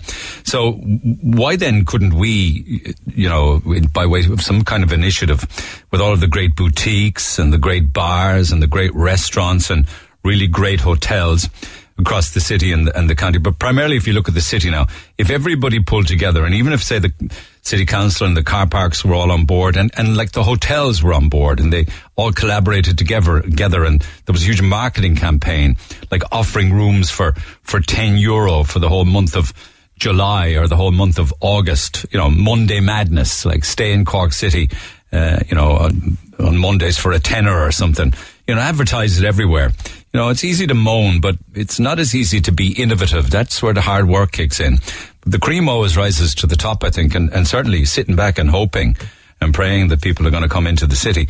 Those days are well gone. Like in Soho now, they're pedestrianizing everywhere uh, because they figure like it's the only way they're going to get people back, and that is allowing businesses, particularly those involved in the services industry, food and beverages, to use the outdoors. I mean, that's a proposal uh, for Princes Street, isn't it? Lower Princes Street, isn't that where Clancy's are? Where that, you know, I think that Rossini are on board with it. Um, Clancy's and other restaurants where they'd be allowed to use the outdoors across the summer. Anyway, just just food for thought going forward. But certainly, there's going to be some serious thinking going on because the front of the Echo this morning, what we were talking about about closures, um, that's not sustainable, and, and these are closures before things get back to normal at all. Uh, which means that more with the two meter rule probably won't even open. I know I was trying to book a restaurant recently. I won't say where, uh, you know, trying to get a table to support a business on the 29th, Monday, the 29th of June. And the, the owners are telling me, well, actually, we're, we haven't made a plan even to reopen on the 29th of June because the two meter rule doesn't make it profitable for us to do it. So that's a worry going forward. Um, and anyway, with the state of you know our city with regards to recent events, let me get through some uh, short emails and texts on this, and I'll get back to phone lines then. Seamus Whelan downtown. Uh, morning, I grew up in Barrack Street in the Barrack Street Greenmount area in the 1980s, and while there were rough and tough gangs from knocking around. It was never as bad as it is now. I'm genuinely afraid of what's happening to our great city. Parents have a lot to answer for. They want to be friends with their children instead of rearing them property, properly. And there is a difference, says Ken. Owen says, my office relocated to the city six years ago. In those six years, it is a rarity to see guards patrolling the city. My office is located around the Paul Street Lavitt's Quay area. The drug culture around there has increased year on year to what is now only dangerous levels. People are openly dealing drugs from all walks of life, incidentally. My colleagues and I are very conscious of walking in this area, Paul Street, Lavitt's Quay, particularly late in the evening when we finish work. Uh, my colleagues have also reported persistent drug use in the local car parks. And that's frightening. On days when there is a Garda presence, we all feel a little, a little safer. We can't understand why there aren't more guards walking the streets in the heart of the city. Surely it would discourage this kind of behaviour. Boots on the ground, they call that, Owen, isn't it? Anne says it's scary for Irish people living abroad to hear the stories from Cork that you've on air recently. Now, why isn't there a backup Garda reserve? I'm sure many retired people would help. Why can the same gangs in Cork just get worse and get away with travelling to the same venues on the buses? Well, you're talking about the gangland fighting in different suburban satellite towns. They use the bus to get back and forth. Uh, Anne says, I wonder what type of employees some of these gang members will turn into in a few years' time. Uh, they should get a good grounding about job prospects, behaviour, uh, and travel early on in school as well as at home. Well, thank you for that. Um, I hope that many of those that are involved in the gang cultures now do get sense and grow up and mature. But who knows? Marie says, what a load of nonsense about the teacher on air saying one in four teachers in London are being assaulted in school. I've been a teacher here in London for the last 30 years and I've never had a crossword with a single child. Perhaps some of the teachers need a change of career, says Marie from London. But listen to your show uh, a lot more recently since lockdown's begun and I've enjoyed it. But from my own point of view, to sum up each debate from the college road antics, George Floyd troubles, discrimination in general, the cruel assault incident of that poor young fellow in Carrigaline last week. The main point, I feel, can sum it all up is one bad apple can spoil the bunch. We're all entitled to opinions and different points of view, but that does not mean we are right or wrong. Opinions are divided, and my point is just because a few select incidents happen does not mean that Cork is bad or a certain group of people are bad. We're too quick to generalize. What I think you mean is that one bad apple can't spoil the bunch. Technology, social media has provided a platform for people to see and show, so therefore we hear and see more now. It also provides a platform for opinion to be shared, whether right or wrong. Cork isn't all that bad. We have our flaws, as do all, but in big, in the bigger picture, I would say we're extremely lucky to live in a place with great opportunities, beauty, and decent, honest people, the majority of us. We're always attracted to the negative and never the positive. We love to moan, myself included, but in the bigger picture, I think we are lucky and need to realize and appreciate that. I just wanted to express my opinions on the overall picture that things are not as bad as portrayed in the media. Yeah, I mean, it is beautiful. Yesterday, for the first time in a long time, I got to actually walk on a beach, and that was Myrtleville, and it was great to see lots of other people there. There was a fella he had a small little little truck with him, you know, one of those ones you pull with the back of a van or a car, and he was selling coffee, which I thought was fantastic. And there was a lot of people on the beach. There was kids gathered on the beach as well, and in the rocks and things like that, all well behaved, just hanging out together. Unfortunately, not two meters apart, but what are you going to do? Um, and then there's many more texts on things like that, which I'll come back to throughout the course of the morning. But Seamus is downtown. Tomorrow's tomorrow's a real big day with the opening of Penneys. That's when you're going to see huge amounts of activity. But I was just curious as to what kind of activity there was this morning uh, on Patrick Street with the opening of Brown Thomas, and he joins me by phone. Seamus, good morning. Good morning, Neil. How's it working out down there? What time do they open at? Well, they, they opened on bang on half ten, and there was uh, quite a lengthy queue ro- right around the side of the building, down the side of the old kind of Debenhams uh, building. I'm not sure the name of that. Maylor Street. That's Maylor Street. Maylor Street. That's it. And they have a capacity of 181 within inside the, the store, and uh, there's three ways of actually gaining entry. Uh, you can either queue as normal, with the obviously keeping your two meter distance, or you can book your um, slot online and come at your allotted time where there's a separate queue for that. Ah, And- so all of those people in that queue, have they booked a time? No, they uh, they they just turned up this morning and to go in, but um, the I was talking to the assistant manager there a while ago, and she said that the uh, the online bookings have been uh, booked out for today. Uh, she didn't actually give me a number of what those would be, uh, but they have a separate queue to gain access to the premises. And there, there's a third uh, way that uh, people can get into Brown and Thomas this morning, and that's through a virtual queue. So if the uh, store reaches capacity of 181, uh, basically you take uh, a scan of a QR code or QR code that they have on their window and uh, that will they'll automatically text you back then when the numbers have dropped down and it's safe. Isn't that amazing? Three different out. options. The pre-booking, the queuing to get in, and the online one which gives you a code to come back when it's your turn. So they really are putting out all of the stops. You talk to anybody in the queues as to what they want in there? I hadn't yet because I what I was doing first, Neil, was I was doing a walk around uh, Patrick Street because we've had the um, the whole situation there with uh, on, the front of the Echo last uh, this morning uh, of the businesses that have gone for the street, and I wanted to see for myself how many more businesses are not on on the, our main thoroughfare. And uh, looking at the walkabout today, I reckon there's about 13. Uh, three of those you would expect that would come back in a few days' time. Uh, but I can walk you through that if you wish. Go Um, ahead. Yeah. What was? What are your thoughts on a walk up and down both sides of the street? Well, I started off this morning on the Daunt Square, on the corner of Daunt Square, where you have uh, McDonald's, the old Mandy's, and that premises is absolutely gutted. So you would expect that that would be refitted and uh, and ready for uh, a new trade when, when it's safe to do so for for restaurants. Um, then the there's obviously there's other buildings there like the old AIB Bank near Waterstones that has been uh, idle for quite a many years and it's a, it could be a nice location for, for any business to, to reopen. Op, opposite that, you have the estate agents. I think there were retail uh, retail estates. Uh, they're gone. Debenhams obviously are gone. You've Accessorize, Monsoon, Hairspray, Calendar Club, Villa. Uh, and there was a sports shop then next to the TS B Bank. Um, I believe it was Lifestyle Sports. That's still empty. Um, As in empty, like as in as in they won't. There isn't a business going to reopen there. You're saying empty. Yeah, it, it, it's just there. It's, it's totally empty. There, there's no stock, no nothing. Um, it's just a unit ready to let. Um, then you've got H Samuels, which are closed. I, I was talking to a few uh, business owners. They expect that to be open in a few days. Um, the shoe shop opposite Merchants Quay. That's uh, that also has been gone for quite a number of years and hasn't reopened. Um, you also have uh, Tung Sing, which is obviously a restaurant that will open soon, and the old Vodafone store, which is opposite Brown and Thomas, that has that's gone. Obviously, and there's a, a let agreed up on that. So you would hope that whatever business agreed to go in there pre COVID nineteen will uh, follow through. And, That's a and- and open beautiful. its That's a beautiful unit. The old Cudmore shop you're referring to The there. old Cudmores, yeah.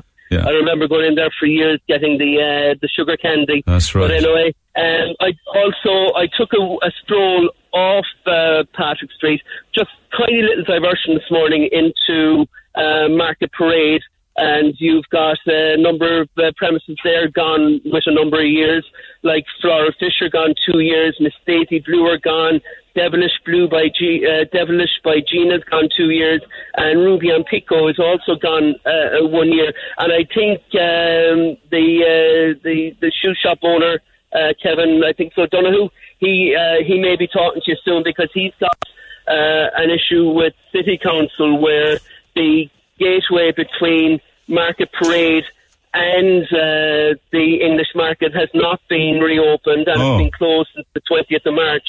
Now, um, I also put a call into um, the incumbent mayor, Lord Mayor, uh, Councillor Joe uh, Joe Kavanagh, just to see his thoughts on things on, on the whole issue of, of Patrick Street and rejuvenating the um, the whole city centre. And he said it's um, supporting businesses is one of his three pillars for his tenure as Lord Mayor of Cork City.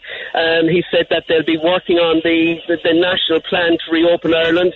Um, he also hopes to support uh, businesses and their, with their rates in some way as best they can. But he said the It's not um, to, It's not down to him. That's that's not his gig though. That's the city manager. And No, Thirty million in the no, hole. You can whistle. Yeah, he, he's uh, he's uh, he's uh, saying that there's could be possible at least 10 million uh, of of a hole for in revenue over the uh, COVID 19 uh, lockdown, but that he wants to work with the city manager and, and, and try and do something with rates and with obviously the rates being set. Uh, at national level, he wants to try and influence that as well as part of his tenure. Okay, okay. So the the list goes on though. Uh, Monsoon, Accessorize, uh, Debenhams, Villa Selected. You mentioned Mountain Warehouse, Hairspray, the relocation of Eason's Oasis as well into the ba- in there. You talk about two or three other buildings there that are closed and have been for quite some time. Um, it's not very positive, is it, going forward? I mean, it really isn't like, Um, particularly with the social well- distancing and the two meter rule. It, I, yeah, it's just that a lot of the premises are, are hoping that that will be reduced uh, over the coming coming weeks um, to maybe to maybe one meter or one and a half meters, and that will free up some extra capacity because there's not too many uh, premises like Brown and Thomas that can actually facilitate quite a large number, like 181. Like I was in the uh, phone zone there earlier. Now that's uh, kind of a big enough space, but they're only allowing two uh, people in per time. Okay, okay. Uh, so it is a struggle. Look, Cork has been on its knees before and it's bounced back, and I'm sure the business owners in the city will do their utmost to to try and help the uh, premises or help the the, the public uh, in shopping. Online shopping, I don't think has helped them too much, but look, we have there's nothing much at the moment to attract people in. Like the restaurants aren't fully op- aren't open yet. Uh, we have some of the coffee shops open, but despite all that, Neil, there's still a bit of a buzz around town. There's there's still people out and about and browsing and looking, and uh, you would hope that that would build Okay. over the uh, over the coming weeks. Okay, good stuff. Just finally, Brown Thomas is only ground floor, is it, or is the whole building? Um, uh, as far as I'm aware, it's uh, it's the, the full building, but I can double check that. All right, back to you in a okay, okay, appreciate that. Thanks for now, Seamus Whelan downtown, uh, and uh, good buzz, he says, and three different queues for BT. So that's the story with BT this morning. So they have the pre-booking, the queuing system, and then the uh, app one where you can download the barcode thing, and they'll call you back when there's an opportunity to pop in there. Of course, tomorrow. Uh, you got to wonder how they're going to handle it in Penneys. Back after the actually, I'll take a phone call and then go for a break after that. Wayne, good morning. Thanks for holding. Good morning. How you doing, Neil? How do you think? All right, well, thanks. And you, what's the story with regards to the changing face of Ireland, is it? The new age, uh, well, I, well, I wouldn't call it a new age, but what's going to basically Ireland is at its, uh, we're at the crossroads here now of something massive. What's going to, we have a chance here to fix this country properly, once and for all, across the board. But at the moment, we have political parties in Dublin that are still living in, the are still are still adamant about doing things their way and the only way and the old way of doing things. And that's not right. That's not the way things have gone. This virus happened for a reason. God knows why. Nobody knows why it happened. It just has happened, and it's it's, it's actually given the Irish people a chance to fix this country properly from the from the from the bottom up and the top down. The Irish people are ready to go. We're ready to do things. We're ready. You can hear it. You can see people out in the streets. They're willing to do it. They want to change.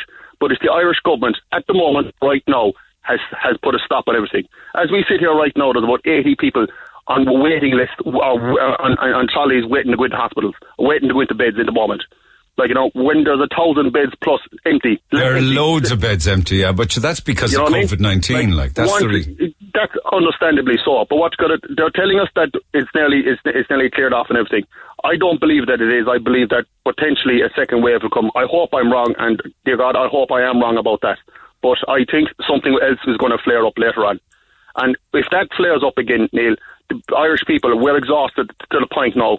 Our frontline staff, our doctors and nurses, they're all exhausted. Ah, yeah, okay. So, non-stop what, for so months. okay, fair enough. But what's the solution then? What are you talk? What are you actually talking about? the solution to the problem is that we need to change our uh, we need to change how we do things in this country. We need to do we need to look at things from a positive point of view. Uh, like uh, which uh, we need to this like you know at the moment it's gone from COVID nineteen straight to the economy. The economy is no the, the economy won't exist if the people in Ireland are not well. That's the reality of it all. We need to change our minds. We, we need to change how we think about things, how we do things. We need to be smarter about things, and we need to just, just wake up a little bit. You know, A bit more imagination, What- is it? what's the mo- exactly. What's the most important thing in, in anyone's life? Our lives in this country, our health. Without your health, you have nothing. Your health is your wealth in this country. But we have the opportunity here to think bigger. Here, we have a beautiful country. We have fantastic food. We have fantastic way of living here. Every country in the world loves coming to Ireland. When that time happens again, when they can come here, be more imaginative about things. Think on the positive side of things. Don't be just saying, "Oh, we can't do this. The government has to help us with this. We need money. We need it. Everybody needs money." But at the end of the day, we've come through one of the worst things ever that have hit this country in since the famine, and we're still standing, and we're still moving, and we're still going. And all we're hearing now at the moment is about two meters social distancing, about pubs can't open, about restaurants, about this, that, and But all of those things, They open but time. all of those they employ people. There are jobs there, and They not all of those jobs will come and back. gonna- and you can't just, it's not like a switch. It hasn't, like, you know, all of a sudden the lights went out in this country for three months or so, give or take. And you can't just flick it back on again. It takes time. But everything will come back to normal. Unfortunately, businesses that can't survive aren't able to survive. That's the reality of it all is. That's the way it is. Be imaginative. You're in business and doing one thing. You're you're clearly had a successful business. You start up something else. Look at it from a different point of view. Start up something else. Okay, If you're in so- a position to do so. Okay, so you're And talking about survival of the fittest, then, isn't it? survival of the fittest, and we all can get through it and walk it out. But stop, like you know, what your the, the political parties in Dublin are are putting a block on everything at the moment. You don't see any of them taking pay cuts. You don't see any of them sitting around. They're only just rubbing their hands and saying which which one of us is going to be Taoiseach and all this crack. And they're swinging around and they're doing nothing, talking, talking, talking. We've been in, we had no government for the last four or five months, the longest in history, and they think it's thing or nothing. Like at the end of the day, they're they're laughing about us, and we're and we're talking about now complaining about social distancing and stuff like that. Unfortunately, it has to be done. But if we all use our imagination and if we all just get on with things, like that lady from New Zealand, what did they do? They just got on with it, accepted it, got on with it, and now they're back open again. Albeit the circumstances are slightly different than ours, but the reality of it all is positive thinking, positive attitude, All right. and stop mourning and get on with it all. All right, thanks, Wayne. Appreciate that. Somebody was asking me, do you know if people travelling to and from the UK need to quarantine for 14 days? Texter says, I'm hearing mixed messages in relation to this. Some are saying yes, some are saying because of our relationship with the UK, we don't have to. I work in recruitment and have candidates who want to move home for work but are being delayed because of quarantine and candidates who need to travel but can't because of the time it would take to do so. Any idea what the actual rule is? Well, the actual rule is that there is no requirement for people arriving into the UK from Ireland to quarantine. Ireland has that special relationship, but um, everybody, regardless of the passport they hold, is required to quarantine when they arrive into Ireland, and that includes um, the UK. The only exception to that is people come from the north of Ireland into the Republic. So what I'm saying is, um, what I'm un- what I understand the, the rule to be is that we can go into the UK without having to go into quarantine, but if they come into Ireland, they have to, or at least they have to say that they're going to. Does that explain it to you? I hope that that clears it up. Back after these. Call the Neil Prendeville Show now. 1850 104 106. Red FM. Uh, Leahy's Open Farm. Good luck to the best to all of them. They're reopening tomorrow, the 12th, says Katrina, and I want to wish them all the best of luck on that one. Um, just to, with regards to a lot of emails just ahead of 11, let me get some more of those on the air. People can deny, and this is on Black Lives Matter, or indeed the arrogance of it. Uh, as Anthony says, people can deny it all they want, but black people are professional victims no matter what country they go to in the world. Um, these are Anthony's thoughts, incidentally, not mine. The total arrogance of the Black Lives Matter movement couldn't display this any clearer. As a continent with over 50 countries, uh, these people give every kind of sob story to flood the world as asylum seekers. Perhaps they should get their own house in order before begging constantly for foreign aid from the rest of the world and flooding the rest of the world with stories that can't be backed up the majority of the time when they come here. There's no need to come to the other side of the world to start a new life when you have over 50 countries to choose from on your own continent. Um, now, I, I, okay, th- that's an interesting perspective on things, but it doesn't bear any relationship at all uh, to the killing of George Floyd or racism in America or indeed racism here for people, the people in America who are protesting or the black community in America. They're Americans, you know, they're third or fourth generation Americans. Um, don't like it, scroll on, but I can no longer grieve for George Floyd, but I would grieve from America. Terrorists set a homeless man's belongings on fire as he slept on the street. Terrorists beat a store owner unconscious for defending a store. He was left for dead and passed, passed away from the injuries he sustained. Who grieved for him and his families? Now, this emailer, when he refers to terrorists, it's his name or her name for um, uh, the looters, right? And the, those that took to the streets and the, you know the thuggery. Terrorists took the little hope that some small business owners devastated by the coronavirus had for their future, and he ex- and they extinguished them. Terrorists burned horses alive. Terrorists trapped uh, horses in horse trailers. Terrorists set fire to a luxury car dealership. They set fire to St. John's Church in Washington. They defaced the national monuments. Terrorists set fire to a black-owned sports bar and then tried to steal what wasn't burned. Terrorists overturned a police car. To add insult to injury, a woman climbed up on the overturned squad car and took a dump on it while being cheered on by other terrorists. 82 black people shot and 19 dead in Chicago last weekend alone. No one cares about anything like that. Chris Beatty, a black man, former uh, football player, shot and killed in a protest. No one cares. Dave Patrick Underwood, a black federal police officer, killed on duty. No one cares. David Dorn, a black man, Missouri police captain, shot and killed by looters on June 1st. No one cares. A white police officer shot in the back of the head by a black man during the riots in Las Vegas. He died. No one cared. I will no longer grieve for George Floyd, but I will grieve for America, for America. And right now, terrorists have their knee on the throat of America. And we, the people of all colours, are the ones now that can't breathe. And that's from a listener, possibly Irish, possibly from Cork in America at the moment. Uh, just adding to the uh, email I sent you the other day regarding the nonsense of Cork's protest, people are forgetting the protesting in America is about the treatment of black men and women in police custody. That's the main issue over there. I can't remember any time in my life, and I'm 42 now, when I heard of pr- police brutality towards the black community in Ireland. I'm open to correction on this, but I reckon we don't have that issue here at all.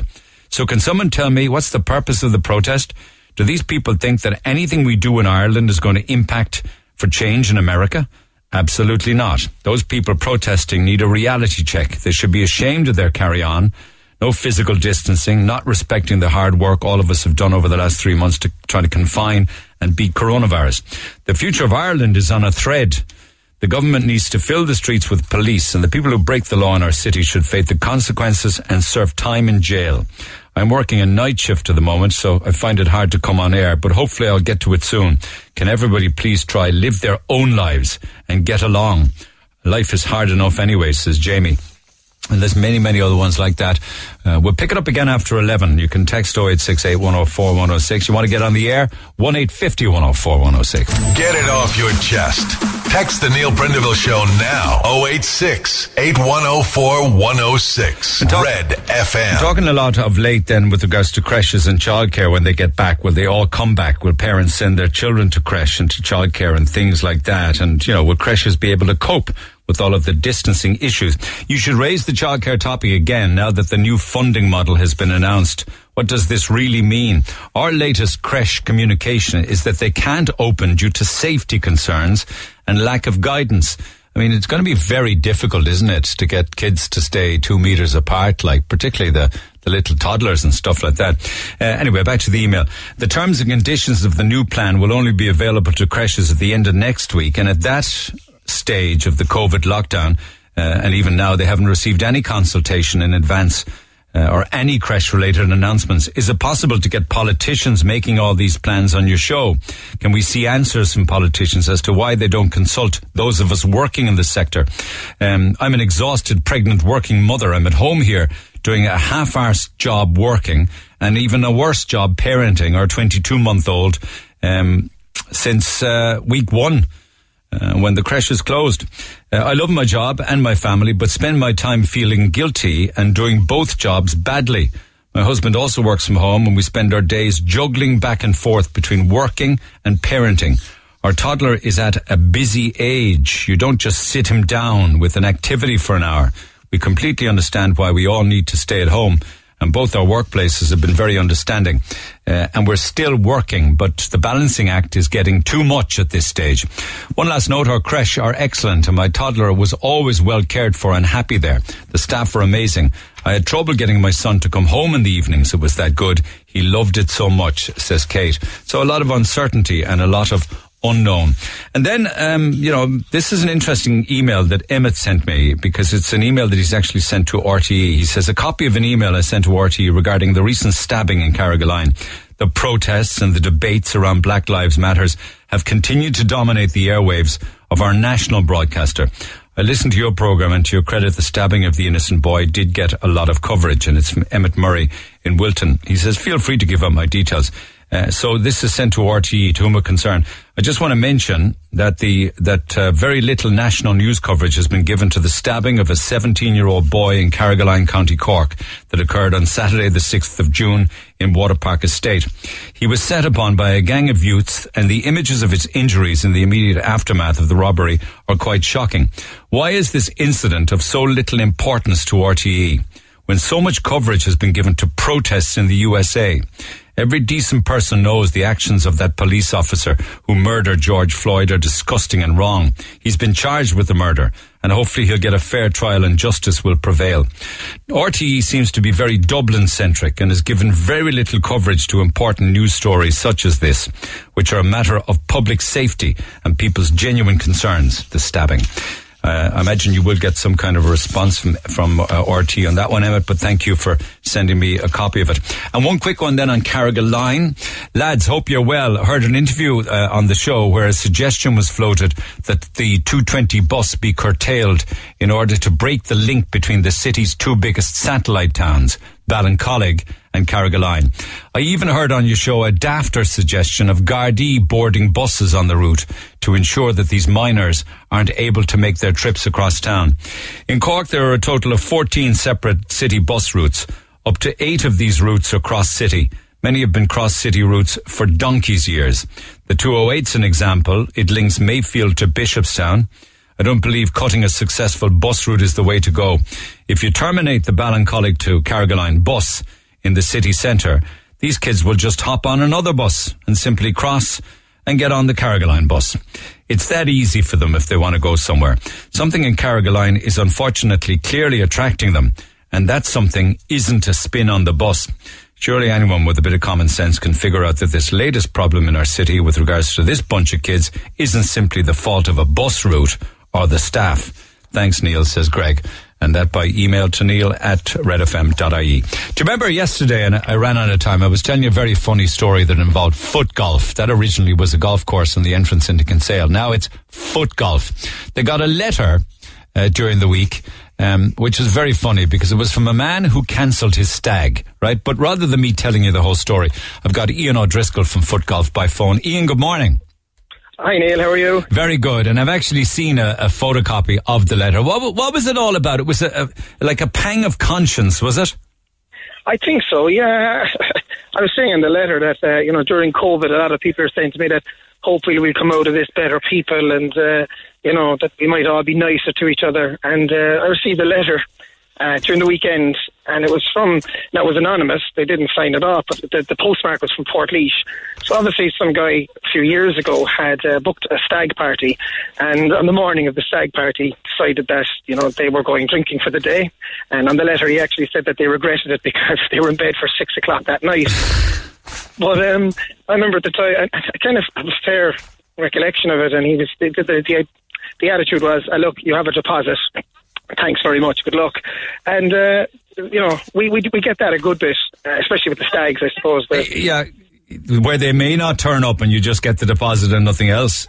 Yeah, for sure. And you know, look, it's to be expected, I I suppose. And then some, you know, some people might come in half groups, but the deposit is is a kind of some kind of compensation. What is that, like 10% or 20% or what? Well, no, it's usually half, you know, but like for a group of maybe 20 or 30 people, we've block booked that whole section for maybe half an hour, an hour. And on a Saturday, as you can imagine, that's our, that's our peak time. So it's a bit of a disappointment. But look, you know, I've been to stags before. We've all been to stag parties before and there's always the stragglers who don't turn up to the event and it's to be expected. Too much whole- drink the night before, yeah, and can't get out of the laba. Can I just, can I read it out if you don't mind? A few years back, I cancelled my stag with you on the last minute. We had stayed drinking in Kinsale instead, which was a big mistake as we were all mostly in bed about six o'clock that evening. Anyway, I felt guilty about it ever since.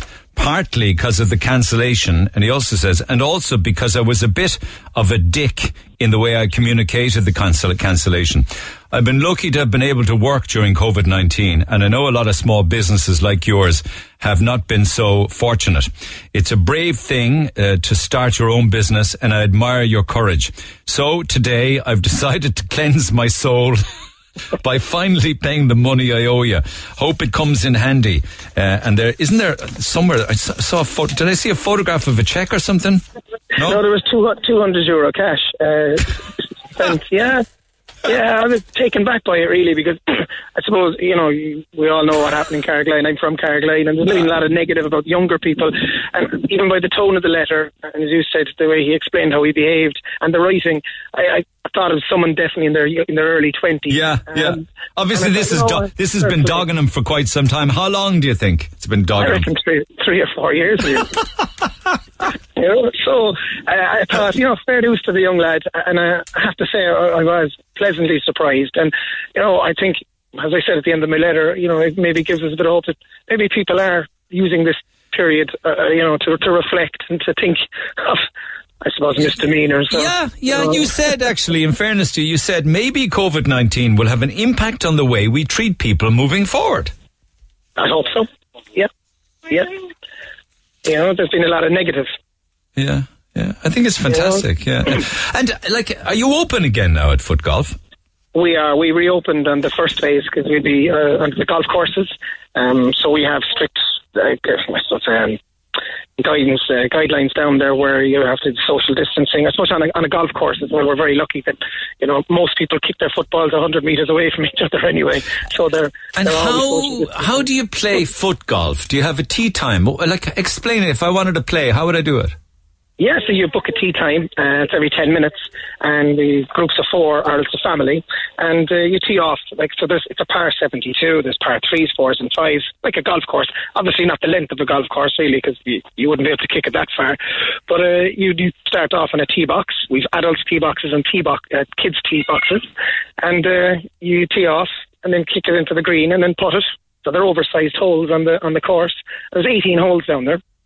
It's a good, good hour and 45 minutes. What, when you say you put it into the hole, that's with your foot, right?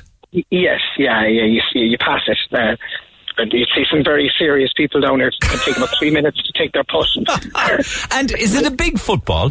It's a, yeah, it's a full size football. Yeah, yeah. So we provide the footballs down there, and we've got the kids football, size fours and size fives for adults and for kids.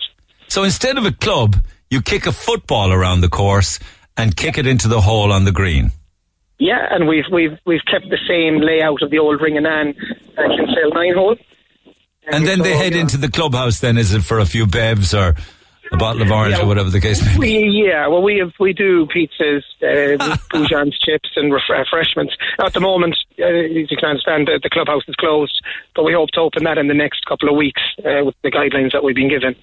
And I mean, is it is it uh, popular with both sexes, or how many? I don't know how many different sexes we have now, but I think you know what I mean.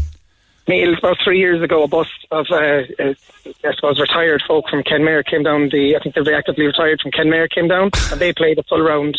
And that was I realised I think anybody from the age of eight to eighty can can play it.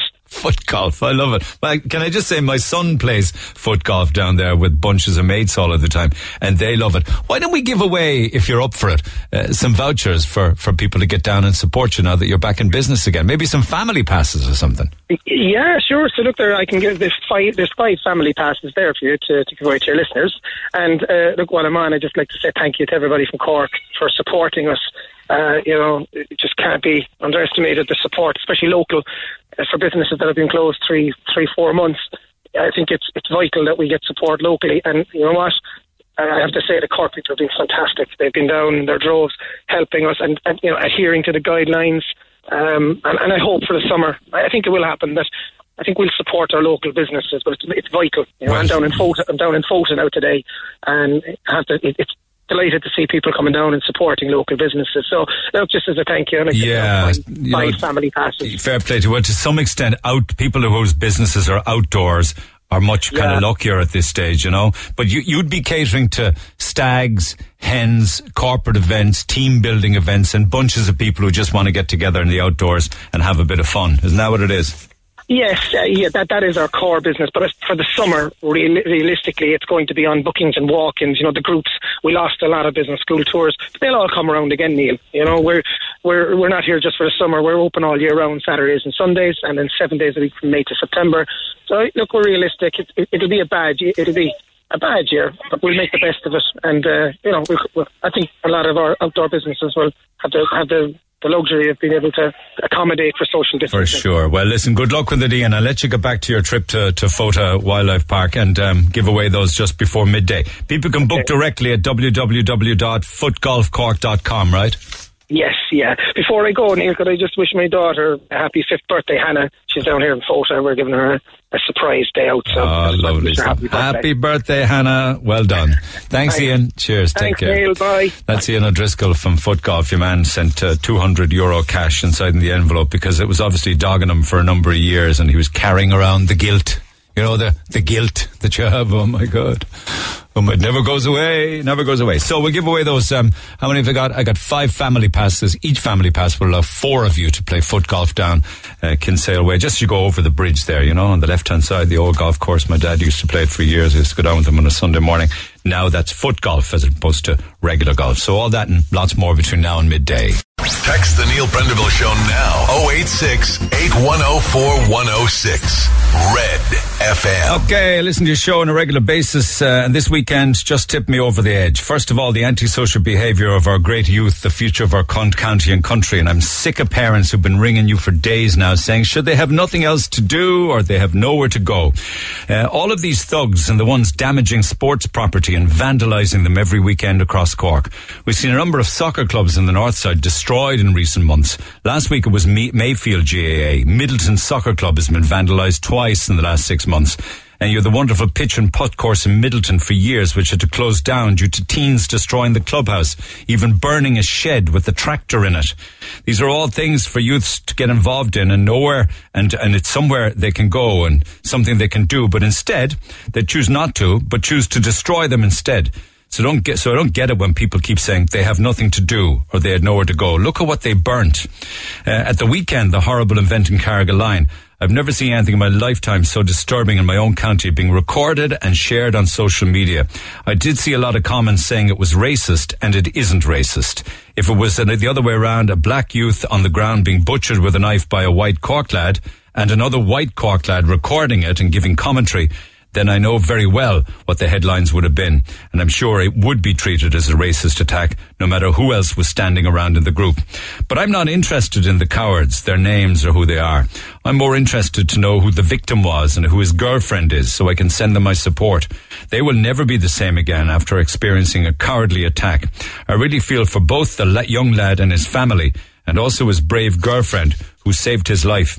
It has to stop. I even feel like carrying a knife now with me. Not so I can use it or threaten or rob someone, but just to have one in my pocket for my own safety and protection. I would never use it, but it would help in scaring an attacker away, or it might even make the attacker think twice. I don't like violence. I've never been involved in violence, and I never want to be involved in violence. Violence. I have a young son, and I fear for him when he gets to his teenage years, as society in this country the way it's gone. I wish the young lad and his girlfriend a speedy recovery. Thank you. Uh, listen, please, don't carry a knife, whatever you do. I mean, restrict your mo- movements when you go out or where you go out or the times you go out, but do not carry a knife because it's not very far to suggest that if you're carrying a knife, you will also suggest when your son gets a little bit older that he or your daughter should also carry a knife. So don't do it please don't do it. Um, okay, a lot of phone calls on that and uh, also issues involving racism and people living in Cork. Here's an interesting one on, on um, safety and feral youths. I'm a bus driver in Cork. Since we went into lockdown and up to now, the streets of Cork have just gone mad. You'd see it as a bus driver. The Grand Parade in South Mall is a no-go area at night. I see people off their heads and the guards just driving past. I got to keep the doors of the bus closed just so that nobody can walk in on top of me at night. And that's an example from a bus driver who sees it. To the phone lines we go, um, get as much on as we can between now and midday. Bethan, good morning. Hello, how are you? Um, it, this is again because of a huge response to Black Lives Matters. W- would you would you would you believe me if I tell you that an awful lot of people are fed up of Black Lives Matters? I would believe it, and I'm disgusted. Yeah. Why? They just think, my God, it's 4,000 miles away. We've got our own problems. Um, well, the George Floyd thing is 4,000 miles away, but racism exists in Ireland. And to be honest, I didn't put much, put much, you know, faith in it, you know, racism being in Ireland. But then I saw one of my close friends post about what she'd been through, and she lives in Cork. Um, and she has been denied accommodation face to face. She's been told her people are bad people while she was, you know, helping someone into a wheelchair. Um, she's being called the N word over and over again by people as young as eight. Um, I, do you know that's behaviour that shouldn't exist, and no one should call anybody names or judge people at all. These are the experiences that she has on a regular basis living in Cork, based on her colour, is it? Based on colour, yeah. Yeah. Yeah. Yeah. Um, I mean, I was disgusted and I felt really guilty because I thought racism wasn't really a huge issue over here. Um, but then reading her post, it was on um, Facebook, and seeing the things that she'd gone through, and she's young, she's she's in her mid twenties, you know, like it's not as if it was years ago. It was it's happening now. Mm, mm. Yeah. Um, yeah, I know. Um, but on a, on a, on a lot of different levels, though. Uh, were you at the protest, incidentally?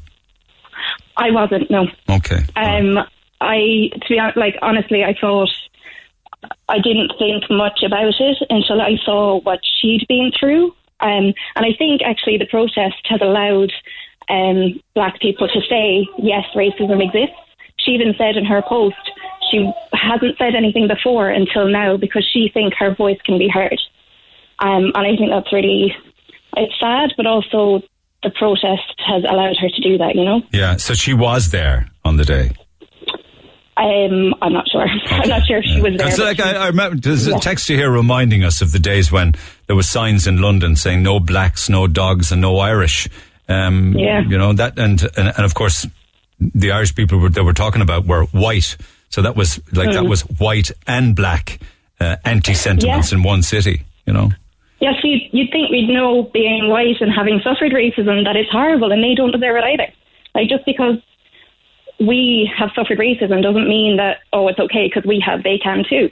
You know? I think we should all, I said in my text, you know, it's kind of very us versus them, but it, it shouldn't be. We should all be in this together going, yeah, you don't deserve to be called names or refused accommodation because of your colour, you know? Do you hear Mike yesterday on the air? And I got a lot of response to that, and I'll read out some of them. Where he said that Cork went to the dogs when we started. It's, I'm summing up what he said. He said Cork went to the dogs uh, when we started to allow people in from other countries. yeah, it's ridiculous. um, like, I know I'm actually from the UK, and my mum and dad got a lot of kind of racist behaviour then, and then the Polish came in and they got racist behaviour, and then now it seems it's moved on to, you know, um, anyone who's moved in is subject to racist behaviour. Multiculturalism doesn't work in any country, says Anthony, in the world. Why do they think it will work in our tiny island? Multiculturalism hasn't worked in America. That's why they're protesting, he's saying. We're a small pro- country. Uh, problems will be magnified even more here because we are so small. Well, that uh, it's a load of rubbish. Like, um, I can't even put into words. I can't believe people can think like that. I mean, we wouldn't have half the experiences we have without multiculturalism. Like, I don't know. For a small example, we wouldn't have Thai food. Indian, we wouldn't, food, we, you know, all, like all of that actually, and, and also we wouldn't have as many people working because a lot of the people who came here came to work because there was work Yeah. available that either the Irish didn't want or were already working in other jobs. Do you know what I mean? Yeah, and I vividly remember when I think I don't know who was talking about it. It was when the Polish came in, and everyone was like, "Oh, they're taking all our jobs. They're taking on all our jobs." And I was like, "Well, it's the jobs that one we want, don't want to do, and you know, two, so what? They're working in Ireland. They're paying their taxes. Um, I have nothing against that." One of the things that I've noticed, one of the things that I have noticed, and I'll let you go after this point. One of the things I've noticed over the years is that people seem to equate the color of somebody's skin, let's say a black person, as being in Ireland because they came here as a refugee or an asylum seeker and they're getting everything for nothing. Yeah. Uh, well, for a, a good example, my friend, she put that post. She's Irish. She was born here. She's lived here all of her life. She's working here, went to school here. Like, it's actually heartbreaking to think that people say that she's not Irish because she's black. I'm considered Irish and I'm from England.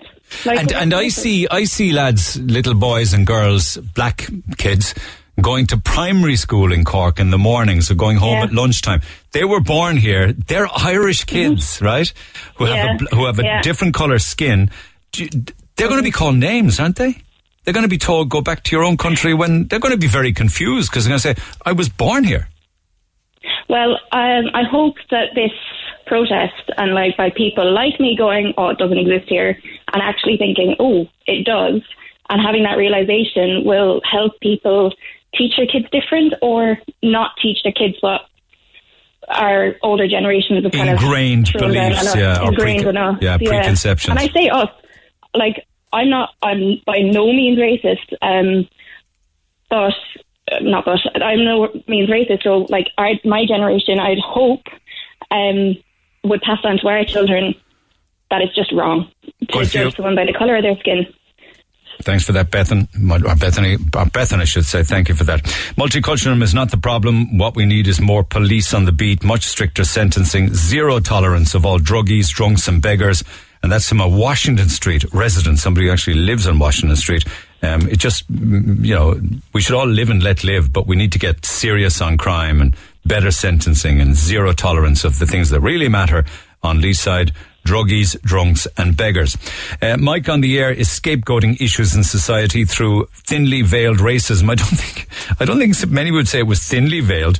He is glorifying the Irish abroad. uh, where we had been great and how society was brilliant in Cork and Ireland when there were only Irish here. Does he mean pre the 1680s?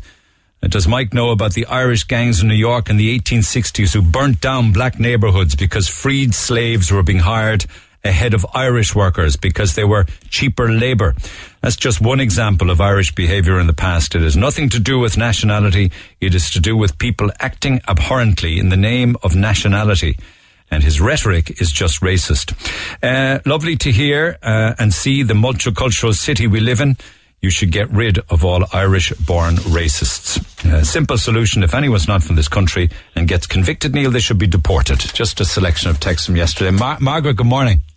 Good morning, Neil. Okay. Um, it says I here have- that you, it says here I'm nearly 60, so I'm just giving it some context. Yeah, go ahead. And I have um, I've met some wonderful, kind people. I'm waiting on operations. and I met some wonderful, kind people helping me in the last five years. Okay, are you talking about medical professionals, is it? No, no people on the streets, stores, gynies, Penneys. I couldn't have asked for better, Okay. and they're still doing it. And all I've only one thing to say to you, Neil. One thing to say to the nations: just live and let live. Yeah. That mantra's been around. That mantra's been around for a long, long, Yeah. long, long time. just but live and let live. but it's not working, is it? It's not working. Well, please God, you know, it will someday. Yeah, yeah. Maybe the younger generations coming up will make a better fist of it. Please God, please All right. God, they will need. Thanks for that, Lucas. Good morning. Good morning, Neil. How are you? Okay, Poland. Why are we talking about Poland? Um, no, like I was just listening to Mike yesterday, and what he said is very dangerous. I think personally, I'm in Ireland from 2006. It's 14 years. Um, I don't have a clip of, of. Unfortunately, I don't have a clip to remind people who perhaps didn't hear yesterday. But yeah, but let's let's say any country, Poland or or Australia. It's like in the future. Let's say Mike's child will go to to any of the countries, and you know there'll be more Mikes in the other country will be saying, oh, you know, um, Cork or what, whatever the whatever the city, or this is only for us. We should, you know, it's only there should only be us here, you know, not other. Um, not other um, representative of other um, countries, like you know myself. Like how how his child would feel then, you know? How if his kid grew up and went overseas and came to a country where his was, beliefs it, were, It, was, it would be better living for him, you know. Let's say how how he would feel then, you know. Well, well, if if he sees if he sees the drug culture, if he sees the stabbing culture, the, the gangs that we see, uh, the breakdown in society, he says it wasn't like that when there were only Cork people in Cork. There was much more sense of community and fun and togetherness, and it was a happier place. I, I don't know how it was back then, but since I came to Ireland, I've met great Irish people. I, they've been helping me. Um, it was it was just amazing to to Ireland gave me opportunity, and as I said, you know, be good. No difference between good and wrong. Live like the lady said before me. Live and let live. Simple as that. Can I just ask you, because you're Polish, just before I let you go, how does the justice system work in Polish with in Poland with people who are underage and commit serious you know, the, I was treated that you don't mess with police, right? Um, you wouldn't, you wouldn't stare, you wouldn't kind of um, um dare to, um, let's say, you know, the youngsters, oh, they disobeying this and, then doing whatever they want. Like, I think there's there's more discipline. I think the youngster has too much time on their hand, and they going off their heads. I think. okay. But discipline, discipline will be the one, and have some principles and rules and follow them. Okay, but And what, what, what, and parents, yeah. how did the police respond in Poland? Like, are they armed and things like that? Yes, they are. They have an, every police officer have a cuffs and they are armed with a gun. So um, they, you know, they have they have those those um, bats. Let's say. And do they use them? Um, back in the day, more often. Now, not so much. But you know, you you, you see you see the armed policeman. You're not going to cross him because okay, you know, if he if he wants to know your ID, you will go- you know you you will tell him that. I, I think you know I would if if you saw me on the street, ask me, oh, can I see your ID or wherever. I would, I would, I would tell him. I would ask him why, but I would tell him who I am Okay. and what I'm doing. You know, here Do they do they have conscription in Poland? they have. Sorry, what? Do you have to go into the army for a period of time in Poland?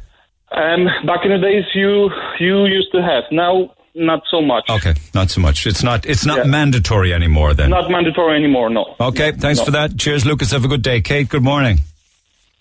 Hi, Neil. How are you? Now, uh, a white South African woman um, living in Ireland for a number of years. Pick up on that story.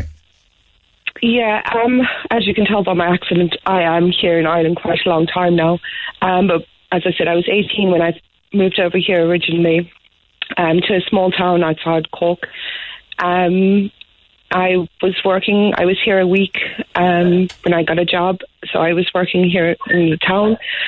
Um, and I was verbally attacked on numerous occasions, um, generally by middle aged Irish men who would tell me to F off back to my own country, um, accuse me of being racist because I was a white, white South African. Um, really, really nasty verbal attacks. Yeah. Um, And as I said, I was 18. You know, I, I was still a child. Um, I was, as I was told I was accused of being racist. And when I said, you know, you're calling me racist, but yet there are no, at the time there were no black people in Ireland, um, or Indian or any other nationality really. Yeah. This was back in '96. Um, I said, you know, how can you call me racist when there are only Irish people in Ireland? You know, that's a bit hypocritical. Yeah, do you think that the, the, those people that were unkind to you or branded you, called you names, was because of the issues of apartheid in South Africa that they were maybe clued into what the regime was like? Possibly, possibly, but I still, you know, it was still unnecessary. Um, I was told to leave Irish jobs alone, and my response to that was, well, if more Irish people were prepared to get up and go to work, there wouldn't be work there for foreigners like myself. Um, you know, my and I had every right to be here. You know, my family are, are all Irish. My mom is Irish. She was born and raised here. Um, you know, so I had as much right to be here as anybody else. Yeah. Um, I had an Irish passport. You know, you would know, you I, and would you ever try and say that to these people, or did you bother? I initially I, I would try and explain, but you know when you're talking to people that are are so set in their ways and are, are so ignorant, for want of a better word, there's actually no point. Um, they don't want to hear it. You know, you're you're a foreigner. You're taking their jobs. Um, you're destroying their country. Uh, I was like, I'm one person. I was 18 years old. I wasn't destroying anything. I was just looking for a better life for myself and wanted to come what I classed as home. You know, this. That's this right. Yeah, with your mother being so your mother about. being Irish. Yeah, yeah. Exactly, yeah. So I just, you know, there is a lot of racism in Ireland. It's not always based on skin colour. Um, not so much the younger generation. I found the younger generation when I came over, you know, they were excited to to meet someone from another country. Um, they had some very far fetched ideas about South Africa that we lived in mud huts and we had wild animals roaming the streets, which was quite strange. Um, but the younger generation were were excited to meet people or to meet someone from another country. But it was more the older generation I found were were very just nasty. Um, I was waitressing at one stage. Um, there was an Irish couple who used to come in. They would have been maybe early fifties. Yeah. They refused to allow me to serve them. Uh, How did that happen? Like, what happened on that day? Um, they came in, they were seated at the table. Um, I went over, introduced myself, and asked could I get them something to drink. And the husband or the the male party asked me where I was from, and I told him. And straight away, he just he said, "I I want someone else to serve us."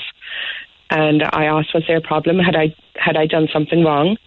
And he actually refused point blank to speak to me any further. Um, so I called my manager over, and my manager went over and asked, "Was there a problem?" And he just insisted that either somebody else served them or they would li- they were going to leave. Did he explain his reasons to the manager? No, no, just that he was basically he just didn't want a foreigner. A foreigner? Um, a foreigner, yeah. um, or a white South African, which is also a foreigner. But do you think that he might have had um, views on apartheid or something? I'm not, I'm not trying to make excuses for the guy because clearly he was he's thick, like. But you, you never, you never found out. Did, did the manager ask him and his partner to leave or anything like that? Uh, the manager did actually. Um, he said that he wouldn't tolerate that that sort of treatment of his staff, and um, they were asked to leave. Uh, and I would pass. I mean, I'm living in a small town, so I'd pass the couple regularly, um, and I always, you know, I would always say hello to them and acknowledge them, and they would just look right through me or just completely blank me. Uh, so they weren't. They, these weren't isolated incidents. You know, they they happened quite frequently over my first few years here in Ireland. Um, as time passed, you know, the longer I was here and the more I kind of fitted in and my accent changed. I, picked up more of the Irish lingo. Yeah. Because that was a that Yeah. was a whole new language I had to learn over here. Yeah, yeah. Even though Irish speak English, it's you- you've got your own lingo. Um, I started. It, it took a long time, but I did kind of get ex- accepted after a while. I moved to the city then, and I lived in the city for a long time, and that I think it was easier in the city. People were a little bit more open-minded. Um, But it was always again, verbal attacks. You were never physically assaulted or, or hit or hurt. or No, anything. No, and it was thankfully, and it was always men, was it? majority of the time, yes, men. And there was the odd the odd woman that would make a comment as well, but in general, it was men and kind of middle aged men.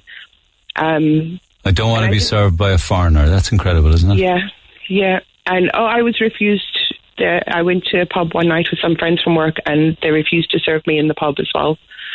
Um, Locally, is it? Yeah, they would serve my friends. My friends could buy me a drink at the bar, but um, they refused at the bar to serve me. In the nineties. yeah, this was 96, 9, that would have probably been more 97 at that stage. Yeah. But like, did you not go to the Gardaí or you know go to a civil Mm. liberties organisation or talk to Amnesty or anybody? I Like, what didn't they say in the I- bar? What did like we we will you can buy for her, but she can't buy like. yeah, we don't serve race. We don't serve racists in this bar. Oh, so that we're back to the- white South Africans and what they did to the black yeah, South Africans. Yeah, yeah. Um, it, it was horrendous. It really was horrendous. And, you know, it was because I, coming from South Africa, you know, I went to school with people from every skin color you could imagine and every nationality, race, religion, you know, that's just the way it was in South Africa when I was in school. You know, it, it was normal. Um, and then to come over here where everybody is white. There, Ah, well, I mean, I, I was in South Africa in, in January. Now I know the tables have turned to some extent. Yeah, but yeah. No, but but but nothing really really has changed. I mean, it's still very segregated and very divisive in South Africa. It is. It things. I'd say after the apartheid era, after uh, Mandela was freed, and for a very a short period of time, things were uh, amicable. I suppose for one. There was hope, but all that hope is gone now. One of the big problems Oh, in South is, Africa now is. is an awful lot of their politicians are crooked. Oh, it, the, and the corruption. It yeah, it, it's really really horrific over there. And the stories, because obviously I still have a lot of friends in South Africa. Um, the stories I've heard during lockdown, you know, it were just horrendous. You know, things that they weren't allowed to buy. Um, that there were, there was large numbers of prisoners. I'm talking dangerous criminals that were released from prison because they were at risk of contracting COVID in prison. But there were people, say, uh, there was an incident, a young man went for a jog on the beach um, on his own. There was no one else around. He wasn't at risk uh, for COVID, and he was arrested. Uh, he was locked up. Um, you weren't allowed. There's stupid things. You weren't allowed to buy a cooked chicken. Um, friend of mine needed to buy underwear for her daughter. Uh, she wasn't allowed to buy underwear. Um, Just really strange, random things, and people breaking those laws were arrested and, and locked up. Yeah, but, But, yeah, depending on the depending on the cop that you get, then uh, if you've got money, he'll let you go. Oh, yeah. Or, you know, or you get attacked and, and beaten unnecessarily. You know, it's, But people have so little, particularly black South Africans have so little. That's why so many there's so much theft.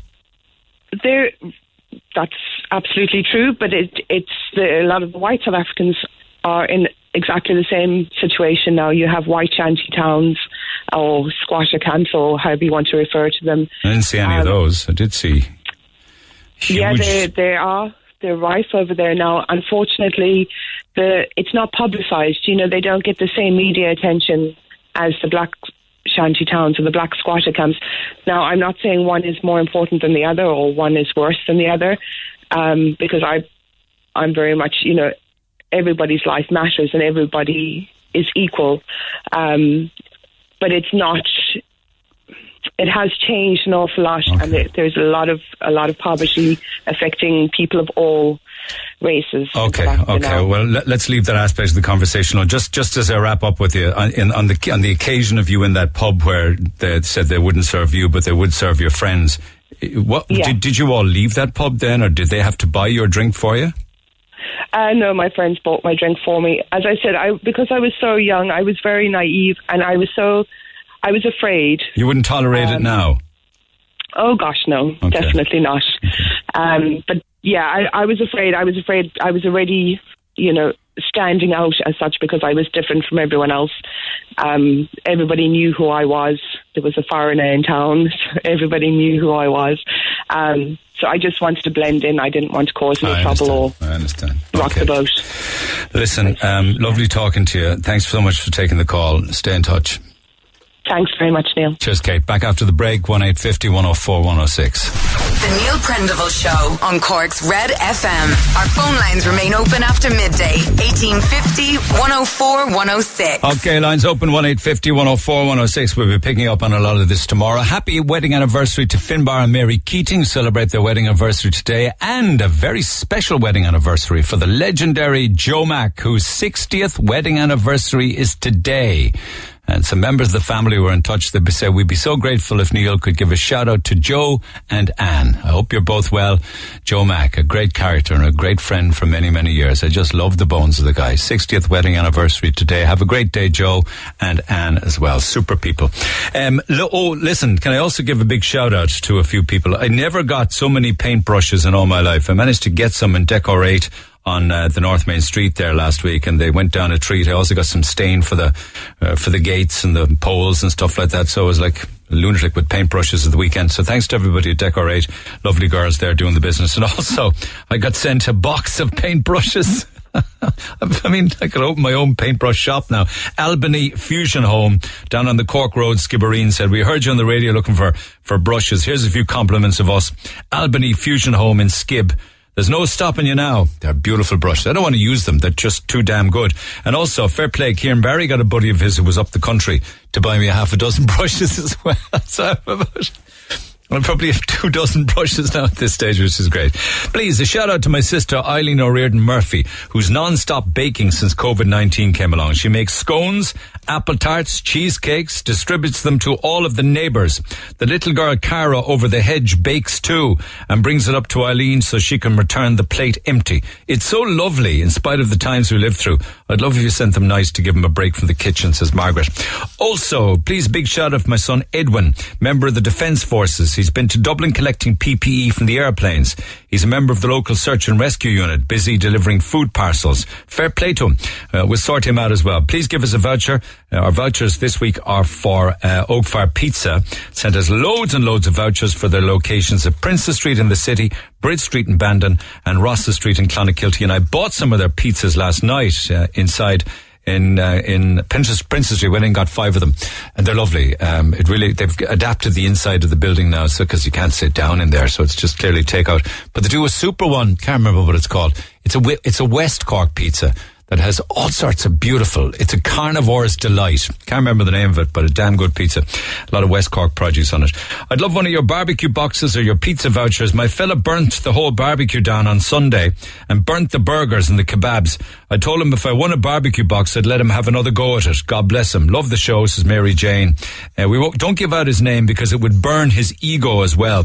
Well, I don't have barbecue boxes from Tom Durcan's at the moment, but I have some Oak Fire pizza vouchers, but just don't put it on the, on the barbecue. Uh, the team here at Ravenscourt Mental Services and Mental Health Services in St. Finbar's have been working so hard. We'd love one of your vouchers to brighten up our day and give give us something nicer than salads pizza. A voucher for my daughter Gemma. She's been looking after me while I've been cocooning, so hopefully I'll get one for her. Thanks so much. Love the show, says Maureen. And a shout out for my nephew Dylan O'Riordan and his work colleagues working hard in JNS Automotives in Little Island. Working flat out since the start of lockdown, keeping transport in the country moving. Voucher for my three year old Cleo, who's just coming out of a real nasty bout of E. coli just as restrictions are lifting. Uh, we're still in quarantine on she get, until she gets the all clear. That could be weeks. She's a trooper. She's best big sister to her four month old sister and also uh, she took it all in her stride, bless her. And uh, they both made lockdown more fun, says Claire in Dunmanway. We'll give you one for the West Cork branch.